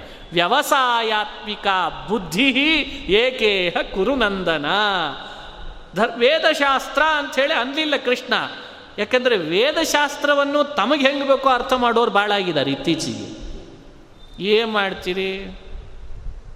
ಅದಕ್ಕೆ ಕೃಷ್ಣ ಅಂದ, ವೇದಶಾಸ್ತ್ರ ಅದು ಸಾಗರ ಇದ್ದ ಹಾಗೆ. ಅದು ತಮಗೆ ಹೇಗೆ ಬೇಕೋ ಹಾಗೆ ಅರ್ಥ ಮಾಡ್ಕೊಳ್ಳೋದ್ರಲ್ಲಿ ಅರ್ಥ ಇಲ್ಲ, ಉಪಯೋಗ ಇಲ್ಲ. ಅದನ್ನು ವ್ಯವಸಾಯಾತ್ಮಿಕ ಬುದ್ಧಿ ಅಂತ ಅದಕ್ಕೆ. ನಮ್ಮೆಲ್ಲರ ಬುದ್ಧಿ ಅದು ನೇಗಿಲಿದ್ದ ಹಾಗೆ. ವೇದಶಾಸ್ತ್ರಗಳು ಏನು ವೇದಗಳಿದ್ದಾವೆ, ಅದು ಭೂಮಿ. ನಮ್ಮ ನೇಗಿಲಿನಿಂದ ನಾವು ಅಲ್ಲಿ ಕೃಷಿಕರಾಗಿ ಊಳುವ ಕೆಲಸ ಮಾಡ್ತಿರ್ಬೇಕಂತ. ನಮ್ಮ ಬುದ್ಧಿ ಎಷ್ಟೆಷ್ಟು ವ್ಯವಸಾಯ ಮಾಡಲಿಕ್ಕೆ ಶುರು ಆಗ್ತದೆ ಒಂದಲ್ಲ ಒಂದು ಹಂತದಲ್ಲಿ ಆ ವೇದಶಾಸ್ತ್ರ ನಮಗೊಂದು ಸರಿಯಾದ ಕಾನ್ಸೆಪ್ಟನ್ನು ಮನಸ್ಸಿನಲ್ಲಿ ದೃಢಪಡಿಸ್ತದೆ. ಇದು ತತ್ವ ಅಂತ ದೃಢಪಡಿಸ್ತದೆ. ಅದು ದೃಢಪಡಿಸೋ ತನಕನೂ ನಾವು ವ್ಯವಸಾಯ ಮಾಡ್ತಾ ಇರಬೇಕಂತ. ಇದು ವ್ಯವಸಾಯ. ಶಬ್ದ ಇದೇನೋ ಇಲ್ಲೋ, ಸಂಸ್ಕೃತದಲ್ಲಿ ಅಷ್ಟೇ ಅಲ್ಲ, ಕನ್ನಡದಲ್ಲಿಯೂ ವ್ಯವಸಾಯ ಅನ್ನೋ ಪದ ಇದೇನೋ ಇಲ್ಲೋ.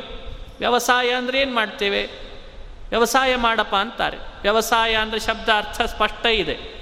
ಸಂಸ್ಕೃತದಲ್ಲಿ ಶಾಸ್ತ್ರಗಳಲ್ಲಿ ನಿಶ್ಚಯ ಅಂತ ಅರ್ಥ. ನಿಶ್ಚಯ ಅನ್ನೋದಕ್ಕೆ ವ್ಯವಸಾಯ. ಅದನ್ನು ಹೀಗೆ ಅನುಸಂಧಾನ ಮಾಡ್ಬೋದು. ನಮ್ಮ ಬುದ್ಧಿಯನ್ನು ನೇಗಿಲಿನಂತೆ ಮಾಡಿ ವೇದಶಾಸ್ತ್ರಗಳು ಅನ್ನುವಂಥ ಭೂಮಿಯಲ್ಲಿ ಚೆನ್ನಾಗಿ ಕೃಷಿ ಮಾಡಿದಾಗ ಸರಿಯಾದ ಒಂದು ದಾರಿ ನಮಗೆ ಸಿಕ್ಕೇ ಸಿಗ್ತದೆ. ಅದು ಒಂದೇ ದಾರಿ ಅಲ್ಲಿ ನೂರಾರು ದಾರಿ ಕಾಣಲ್ಲ ಆವಾಗ. ಒಂದೇ ದಾರಿ ಕಾಣಿಸ್ತದೆ. ಆ ದಾರಿಯನ್ನು ಅಳವಡಿಸ್ಕೊಂಡು ಹೋಗಬೇಕೇ ಹೊರತು ಮೇಲ್ಮೇಲ್ ಮೇಲ್ ಮೇಲ್ ಮೇಲ್ ನೋಡಿಕೊಂಡು, ಏ, ಇದೋ, ಅದೋ ಅಂತ ತಲೆಗೆ ಕೆಡಿಸ್ಕೊಳ್ಳೋದರಲ್ಲಿ ಅರ್ಥ ಇಲ್ಲ.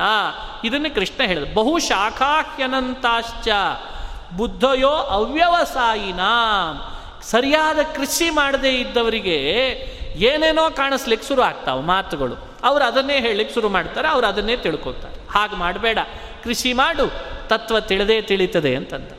ಕೃಷಿ ಮಾಡು, ತತ್ವ ತಿಳಿತದೆ. ಆದರೂ ಮನಸ್ಸಿನಲ್ಲಿ ಉಳಿದಿರ್ತದಲ್ಲ ಈಗ ಗೊಂದಲ, ಅದಕ್ಕೆ ಕೃಷ್ಣ ಉತ್ತರ ಕೊಡ್ತಾನೆ. ಈಗ ಕೇಳು. ಈಗ ಹೇಳ್ದೆಲ್ಲ ನೀನು ವೇದಗಳಲ್ಲೆಲ್ಲ ಫಲವನ್ನು ಹೇಳ್ತದೆ, ಈ ಫಲಕ್ಕಾಗಿ ಈ ಕರ್ಮ ಮಾಡು ಅಂತ ಬೋಧಿಸ್ತದೆ. ಹಾಗಾದರೆ ವೇದದ ಅಭಿಪ್ರಾಯ ಏನು? ನಿನ್ನ ಅಭಿಪ್ರಾಯ ವೇದದ ಬಗ್ಗೆ ಏನು ಅಂತ ಕೇಳಿ. ಅದಕ್ಕೊಂದು ಮಾತು ಕೃಷ್ಣಂದು. ಹೌದು, ವೇದದಲ್ಲಿಯೂ ಫಲ ಹೇಳ್ತದೆ ಇಲ್ಲ ಅಂತಲ್ಲ. ಫಲದ ಬಗ್ಗೆ ವಿಶ್ಲೇಷಣೆ ವೇದದಲ್ಲಿ ಇದೆಯಲ್ಲ ಆದರೆ ವೇದದ ಅಭಿಪ್ರಾಯ ಮನುಷ್ಯರನ್ನು ಫಲದ ಆಸೆ ಕಡೆಗೆ ಕರ್ಕೊಂಡು ಹೋಗೋದಲ್ಲ. ಕರ್ಮದ ಕಡೆಗೆ ಅವನನ್ನು ವಾಲಿಸೋದೇ ಹೊರತು ಫಲದ ಕಡೆಗೆ ಕರ್ಕೊಂಡು ಹೋಗೋದಲ್ಲ ಅಂತ. ವ್ಯಕ್ತಿ ಇವತ್ತು ಯಾವುದೇ ತನ್ನ ಪರಿಸರದಲ್ಲಿ ಬೆಳವಣಿಗೆನೇ ಹೇಗಾಗಿರ್ತದೆ ನಮ್ಮದೆಲ್ಲ ಅಂದರೆ ಫಲಕ್ಕಾಗೇನೆ ಕೆಲಸ ಅಂತ ಮಾಡ್ಕೊಂಡು ಬೆಳೆದಿದ್ದೇವೆ. ನಾವು ನೀವೆಲ್ಲ ಹಾಗೆ ಬೆಳೆದಿದ್ದೇವೆ. ಎಲ್ಲಿ ತನಕ ಸಣ್ಣ ಮಕ್ಕಳಿದ್ದಾಗಿಂದ ಹಿಡಿದು ಹಂಗೆ ಬೆಳೆದಿದ್ದೀವಿ ನಮ್ಮದು ಚಾಕ್ಲೇಟ್ ಬೇಕಾ ಅಂದರೆ ಇದನ್ನು ಮಾಡು ಅಂತಂತಾರೆ. ಅಲ್ಲಿ ಇದು ಶುರುವಾಗಿದೆ ನೋಡ್ರಿ. ಅಂದರೆ ಸಣ್ಣ ಮಕ್ಕಳಿರುವಾಗಲೂ ನಮ್ಮ ಬೆಳವಣಿಗೆಯಲ್ಲಿ ಅದು ಬೇಕಾ? ಹಾಗಾದರೆ ಇದನ್ನು ಮಾಡು. ಇದು ಬೇಕಾ? ಹಾಗಾದರೆ ಇದನ್ನು ಮಾಡು ಅಂತ ಬೆಳವಣಿಗೆ ಆಗಿದೆ. ಈ ರೀತಿ ಪರಿಸರದಲ್ಲಿ ಫಲದ ಉದ್ದೇಶವನ್ನು ತೋರಿಸೋದು, ಆಸೆ ತೋರಿಸೋದು, ಕರ್ಮ ಮಾಡಿಸೋದು. ಆಸೆ ತೋರಿಸೋದು, ಕರ್ಮ ಮಾಡಿಸೋದು. ಇದು ಜನಜನಿತ ನಮ್ಮ ಲೋಕದ ವ್ಯವಹಾರದೊಳಗೆ ಕಾಣ್ತೇವೆ. ವೇದವು ಕೂಡ ನಮಗೇನು ಮಾಡ್ತದೆ? ಪ್ರಾರಂಭದ ಹಂತದಲ್ಲಿ ಫಲದಾಸೆಯನ್ನು ತೋರಿಸಿ ಕರ್ಮದ ಕಡೆಗೆ ತೋರಿಸ್ತದಂತೆ. ಆದರೆ ಅದರ ಆಂತರ್ಯವೇ ಮನುಷ್ಯರೆಲ್ಲರೂ ಫಲದ ಆಸೆ ಪಟ್ಟು ಕರ್ಮ ಮಾಡಲಿ ಅಂತಲ್ಲ. ಮತ್ತೇನು ಅವರ ಆಂತರ್ಯ ಅಂದರೆ ಕರ್ಮದಲ್ಲಿ ಅಭ್ಯಾಸ ಆಗ್ತಾ ಆಗ್ತಾ ಬರ್ತಾ ಬರ್ತಾ ತಾನಾಗೆ ಫಲದಾಸೆಯನ್ನು ಬಿಡ್ಲಿ ಅನ್ನೋದೇ ವೇದದ ಅಭಿಪ್ರಾಯ. ಕರ್ಮದಲ್ಲಿ ತೊಡಗಿದ ಮೇಲೆ ಇಷ್ಟು ದಿವಸ ಮಾಡಿದೆ ಅಲ್ಲಪ್ಪ. ಫಲದ ಆಸೆಯಲ್ಲೇ ಇಷ್ಟು ದಿವಸ ಕರ್ಮ ಮಾಡ್ತಿದ್ದಿ. ಇನ್ನಾದರೂ ನೀನೇನು ಮಾಡು, ಕೇವಲ ಕರ್ಮವನ್ನು ಮಾಡ್ತಾ ಬಾ, ಆ ಫಲದ ಆಸೆಯನ್ನು ಮಾತ್ರ ನೀನು ಪರಿತ್ಯಾಗ ಮಾಡು ಅಂತ. ಇದರಲ್ಲಿ ನಮ್ಮನ್ನು ತೊಡಗಿಸೋದೇ ವೇದದ ಉದ್ದೇಶ. ಇದು ನಿಜವಾದ ಸೈನ್ಸ್. ಇದು ವೇದದ ಜ್ಞಾನ. ಕರ್ಮದ ಬಗ್ಗೆ ವೇದಗಳು ಉಪದೇಶ ಮಾಡುವಾಗಲೇ ಫಲವನ್ನು ಜೋಡಿಸಿ ಹೇಳಬೇಕು ಅನ್ನೋದು ಮನುಷ್ಯರ ಪ್ರವೃತ್ತಿಯನ್ನು ಅನುಸರಿಸಿ ಹೇಳ್ತೇ ಹೊರತು ಮನುಷ್ಯನಿಗೆ ಕರ್ಮದಲ್ಲೇ ತೊಡಗಿಸೋದಕ್ಕಾಗಿ ವೇದ ಹೇಳಿದ್ದಲ್ಲ. ಫಲದಲ್ಲೇ ತೊಡಗಿಸೋದಕ್ಕಾಗಿ ವೇದ ಹೇಳಿದ್ದಲ್ಲ.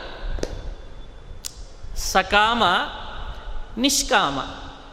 ಸಕಾಮ, ನಿಷ್ಕಾಮಗಳು ಅನ್ನೋದು ಹೆಸರಿನಲ್ಲಿ ಸ್ವಲ್ಪ ನಮಗೆ ಅನುಸಂಧಾನಕ್ಕೆ ಬರಲಿಕ್ಕೆ ಕಠಿಣ ಆದರೆ ಕರ್ಮ ಒಂದೇ. ಫಲದ ಆಸೆ ಫಲದ ಆಸೆ ಇಲ್ಲದೇ ಇರೋದು. ಹೀಗಿದನ್ನು ಚಿಂತನೆ ಮಾಡಿ. ಎ, ಫಲದ ಆಸೆ. ಬಿ, ಫಲದ ಆಸೆ ಇಲ್ಲದೇ ಇರೋದು. ಕರ್ಮ ಒಂದೇ. ಆದರೆ ಫಲದ ಆಸೆಯ ಅಂಗಿ ಹಾಕಿದರೆ ಅದು ಚೆನ್ನಾಗಿ ಕಾಣಲ್ಲ. ಅದು ಮೋಕ್ಷಕ್ಕೆ ದಾರಿ ಆಗಲ್ಲ. ಅದರ ಹಿನ್ನೆಲೆಯಲ್ಲಿ ಫಲದ ಆಸೆ ಇಲ್ಲದೇ ಇರುವಂಥ ಒಳ್ಳೆ ಅಪೂರ್ವವಾದ ಶಾಲ್ ಹೊದಿಸಿ ಬಿಟ್ಟರೆ ಅದು ಎಂದಿದ್ರೂ ನಮಗದು ಮೋಕ್ಷಕ್ಕೆ ದಾರಿ ಮಾಡಿಕೊಡ್ತದೆ. ಗಮನಿಸ್ರಿ, ಫಲದ ಆಸೆ ಫಲದ ಆಸೆ ಇಲ್ಲದೇ ಇರೋದು. ಕರ್ಮ ಒಂದೇ, ಕರ್ಮವೇ ಎರಡು ರೀತಿ ಆಗ್ತದೆ. ಯಾವಾಗ? ಫಲದ ಆಸೆಯಿಂದ ಮಾಡಿದಾಗ ಆ ಕರ್ಮ ಬೇರೆ ಆಗ್ತದೆ, ಫಲದ ಆಸೆ ಇಲ್ಲದೆ ಮಾಡಿದಾಗ ಆ ಕರ್ಮ ಬೇರೆ ಆಗ್ತದೆ. ಅದಕ್ಕೆ ಹೆಸರು ಕೊಟ್ಟರು ನಿವೃತ್ತ, ನಿಷ್ಕಾಮ, ಅದಕ್ಕೇನೇನೋ ಒಂದು ಹೆಸರುಗಳನ್ನು ಕೊಟ್ಟಿದ್ದಾರೆ ಅಷ್ಟೇ. ಇಷ್ಟೇ ನೋಡ್ರಿ, ಬದುಕು, ಇದನ್ನೇ ಹೇಳ್ತಿದ್ದಾನೆ ಕೃಷ್ಣ ಫಲದ ಆಸೆಯಿಂದ ಮಾಡೋದು ಬೇರೆ, ಫಲದ ಆಸೆ ಇಲ್ಲದೆ ಮಾಡೋದು ಬೇರೆ. ಇಲ್ಲದೆ ಮಾಡೋದು ತತ್ವಜ್ಞಾನಕ್ಕೆ ಸಾಧನ. ಇದ್ದು ಮಾಡಿದರೆ ಅದರಿಂದ ಏನು ಅನರ್ಥ ಅದರದೆಲ್ಲ ವಿವರಣೆ ಮುಂದೆ ಬರ್ತದೆ. ಇದ್ದು ಮಾಡೋದನ್ನು ಕೃಷ್ಣ ಬಹಳ ಸಿಟ್ಟಿನಲ್ಲಿ ನಿಷೇಧಿಸ್ತಾನೆ, ಅವರನ್ನು ನಿಂದಿಸ್ತಾನೆ, ಅದು ಸರಿಯಲ್ಲ ಅಂತ ಹೇಳ್ತಾನೆ. ವೇದಗಳಿಗೂ ಕೂಡ ಫಲದಾಸೆ ಇಟ್ಟುಕೊಂಡು ಮಾಡು ಅನ್ನೋ ಉದ್ದೇಶ ಇಲ್ಲ ಅಂತ ವ್ಯಾಖ್ಯಾನ ಮಾಡ್ತಾನೆ. ಅದೇ ಮುಂದೆ ಬರ್ತಾ ಇರುವಂಥ ಮಾತು. ಯಾಮಿ ಮಾಂ ಪುಷ್ಪಿತಾಂ ವಾಚಂ ಪ್ರವದಂತ್ಯ ವಿಪಶ್ಚಿತ. ವೇದವಾದರತಾ ಪಾರ್ಥ ನಾಣ್ಯದಸ್ತೀತಿ ವಾದಿನಃ ಕಾಮಾತ್ಮಾನಸ್ವರ್ಗಪರಾ. ಜನ್ಮ ಕರ್ಮ ಫಲಪ್ರದಂ ಕ್ರಿಯಾ ವಿಶೇಷ ಬಹುಲಾಂ ಭೋಗೈಶ್ವರ್ಯ ಗತಿಂ ಪ್ರತಿ ಭೋಗೈಶ್ವರ್ಯ ಪ್ರಸಕ್ತಾನಾಂ ತಯಾಪಹೃತ ಚೇತಸಾ ವ್ಯವಸಾಯಾತ್ಮಿಕಾ ಬುದ್ಧಿ ಸಮಾಧೌ ನ ವಿಧೀಯತೆ ಇದು ಕೃಷ್ಣನ ಮಾತು. ಇವೆಲ್ಲವೂ ವೇದದ ಆಂತರ್ಯವನ್ನು ನಮಗೆ ತೋರಿಸ್ಲಿಕ್ಕೆ ಬಂದ ಸೈನ್ಸ್ ಇದು, ವಿಜ್ಞಾನ. ವೇದದ ಭಾವ ಏನು? ವೇದ ಅಂತೂ ಅಪೌರುಷೇಯ. ಯಾರೂ ನಿರ್ಮಿಸಿದ್ದಲ್ಲ. ಅನಾದಿಯಿಂದ ಇದ್ದಂಥ ಸಂವಿಧಾನ. ಅದನ್ನು ಯಾರೂ ಹುಟ್ಟಾಕಿದ್ದಲ್ಲ ಅವರು ಇವರು ಜಾಡ್ಯಕ್ಕೆ ಸೇರಿಸಿ ಬಂದ ಮಾತುಗಳಲ್ಲ ಅಲ್ಲಿ. ಕಮಿಟಿ ಮಾಡಿ ಅದನ್ನು ತೀರ್ಮಾನ ಮಾಡಿದ ಸಂವಿಧಾನ ಅಲ್ಲ. ಸಾಕ್ಷಾತ್ತಾಗಿ ಅಪೌರುಷೇಯವಾದ ವೇದ ಅನ್ನೋ ಸಂವಿಧಾನ ಪ್ರತಿಯೊಬ್ಬ ಮಾನವ ಕುಲದ ಏಳಿಗೆಯನ್ನು ಬಯಸಿಯೇನೆ ಪ್ರಾರಂಭದ ಹಂತದಲ್ಲಿ ಫಲದ ಬಗ್ಗೆ ವಿಶ್ಲೇಷಣೆ ಕೊಟ್ಟರೂ ಕೂಡ ಮನುಷ್ಯರನ್ನು ಕರ್ತವ್ಯದಲ್ಲಿ ತೊಡಗಿಸಿ ಆತ್ಮನನ್ನು ಎತ್ತುವ ಉದ್ದೇಶವೇ ವೇದಕ್ಕಿದೆ ಹೊರತು ಆತ್ಮನಿಗೆ ಫಲದ ಆಸೆ ಗಂಟು ಬೀಳಿಸೋ ಉದ್ದೇಶ ವೇದಗಳಿಗಿಲ್ಲ ಅಂತ ವ್ಯಾಖ್ಯಾನ ಮಾಡ್ತಾನೆ. ಇದು ಎಂಥ ಅದ್ಭುತವಾಗಿದೆ ನೋಡ್ರಿ. ಫಲದ ಆಸೆಯೇ ಹೆಚ್ಚಾಗಿ ಮಾಡಿಕೊಂಡು ಕರ್ಮ ಮಾಡಲಿಕ್ಕೆ ಶುರು ಮಾಡಿದರೆ ಏನಾಗ್ತದೆ? ಹಾಗೆ ವೇದವನ್ನು ಯಾರಾದರೂ ಇಂಟರ್ಪ್ರಿಟೇಟ್ ಮಾಡಿದರೆ ಅದು ತಪ್ಪು ಅಂತಾನೆ ಕೃಷ್ಣ ಪರಮಾತ್ಮ. ವೇದವನ್ನು ಹಾಗೆ ಇಂಟರ್ಪ್ರಿಟೇಟ್ ಮಾಡೋದು ತಪ್ಪು. ನಮ್ಮ ಬದುಕಿನೊಳಗೆ ಫಲದ ಆಸೆಯನ್ನು ಅಳವಡಿಸ್ಕೊಂಡು ಕರ್ಮ ಮಾಡೋದು ತಪ್ಪು. ಈ ಎರಡೂ ವರ್ಗವನ್ನು ಕೃಷ್ಣ ಸಿಡಿದೆದ್ದು ಬೈತಾನೆ, ಇದು ಸರಿಯಲ್ಲ ಅಂತ ತೋರಿಸ್ತಾನೆ. ಇದ್ರ ಬಗ್ಗೆ ನಾಳೆ ದಿವಸ ನಾವು ನೀವು ಚಿಂತನೆ ಮಾಡೋಣ. ನಿಜವಾದ ಫಲ ಯಾವುದು? ಹೂ ಯಾವುದು? ನೋಡಿ ಕೃಷ್ಣನ ಮಾತಿನಲ್ಲಿ ಹೂ ಬಂದಿದೆ ಹಣ್ಣು ಬಂದಿದೆ. ಹೂ ಯಾವುದು? ಹಣ್ಣು ಯಾವುದು? ಮರ ಯಾವುದು? ಯಾವ ಮರದಲ್ಲಿ ಯಾವುದನ್ನು ನಾವು ಹಣ್ಣು ಅಂತ ತಿಳಿಬೇಕು? ಹೂವನ್ನೇ ಎಂದು ಹಣ್ಣು ಅಂತ ನಾವು ಭ್ರಮಿಸಬಾರ್ದು. ಅದರಂಥ ದಡ್ತನ ಇಲ್ಲ ಅಂತ ನಿರೂಪಿಸ್ತಾನೆ. ನಾಳೆ ಇದನ್ನು ಅನುಸಂಧಾನ ಮಾಡೋಣ. ಶ್ರೀಕೃಷ್ಣ ಅರ್ಪಣಮಸ್ತು ಹರಯೇ ನಮಃ. ಹರಯೇ ನಮಃ.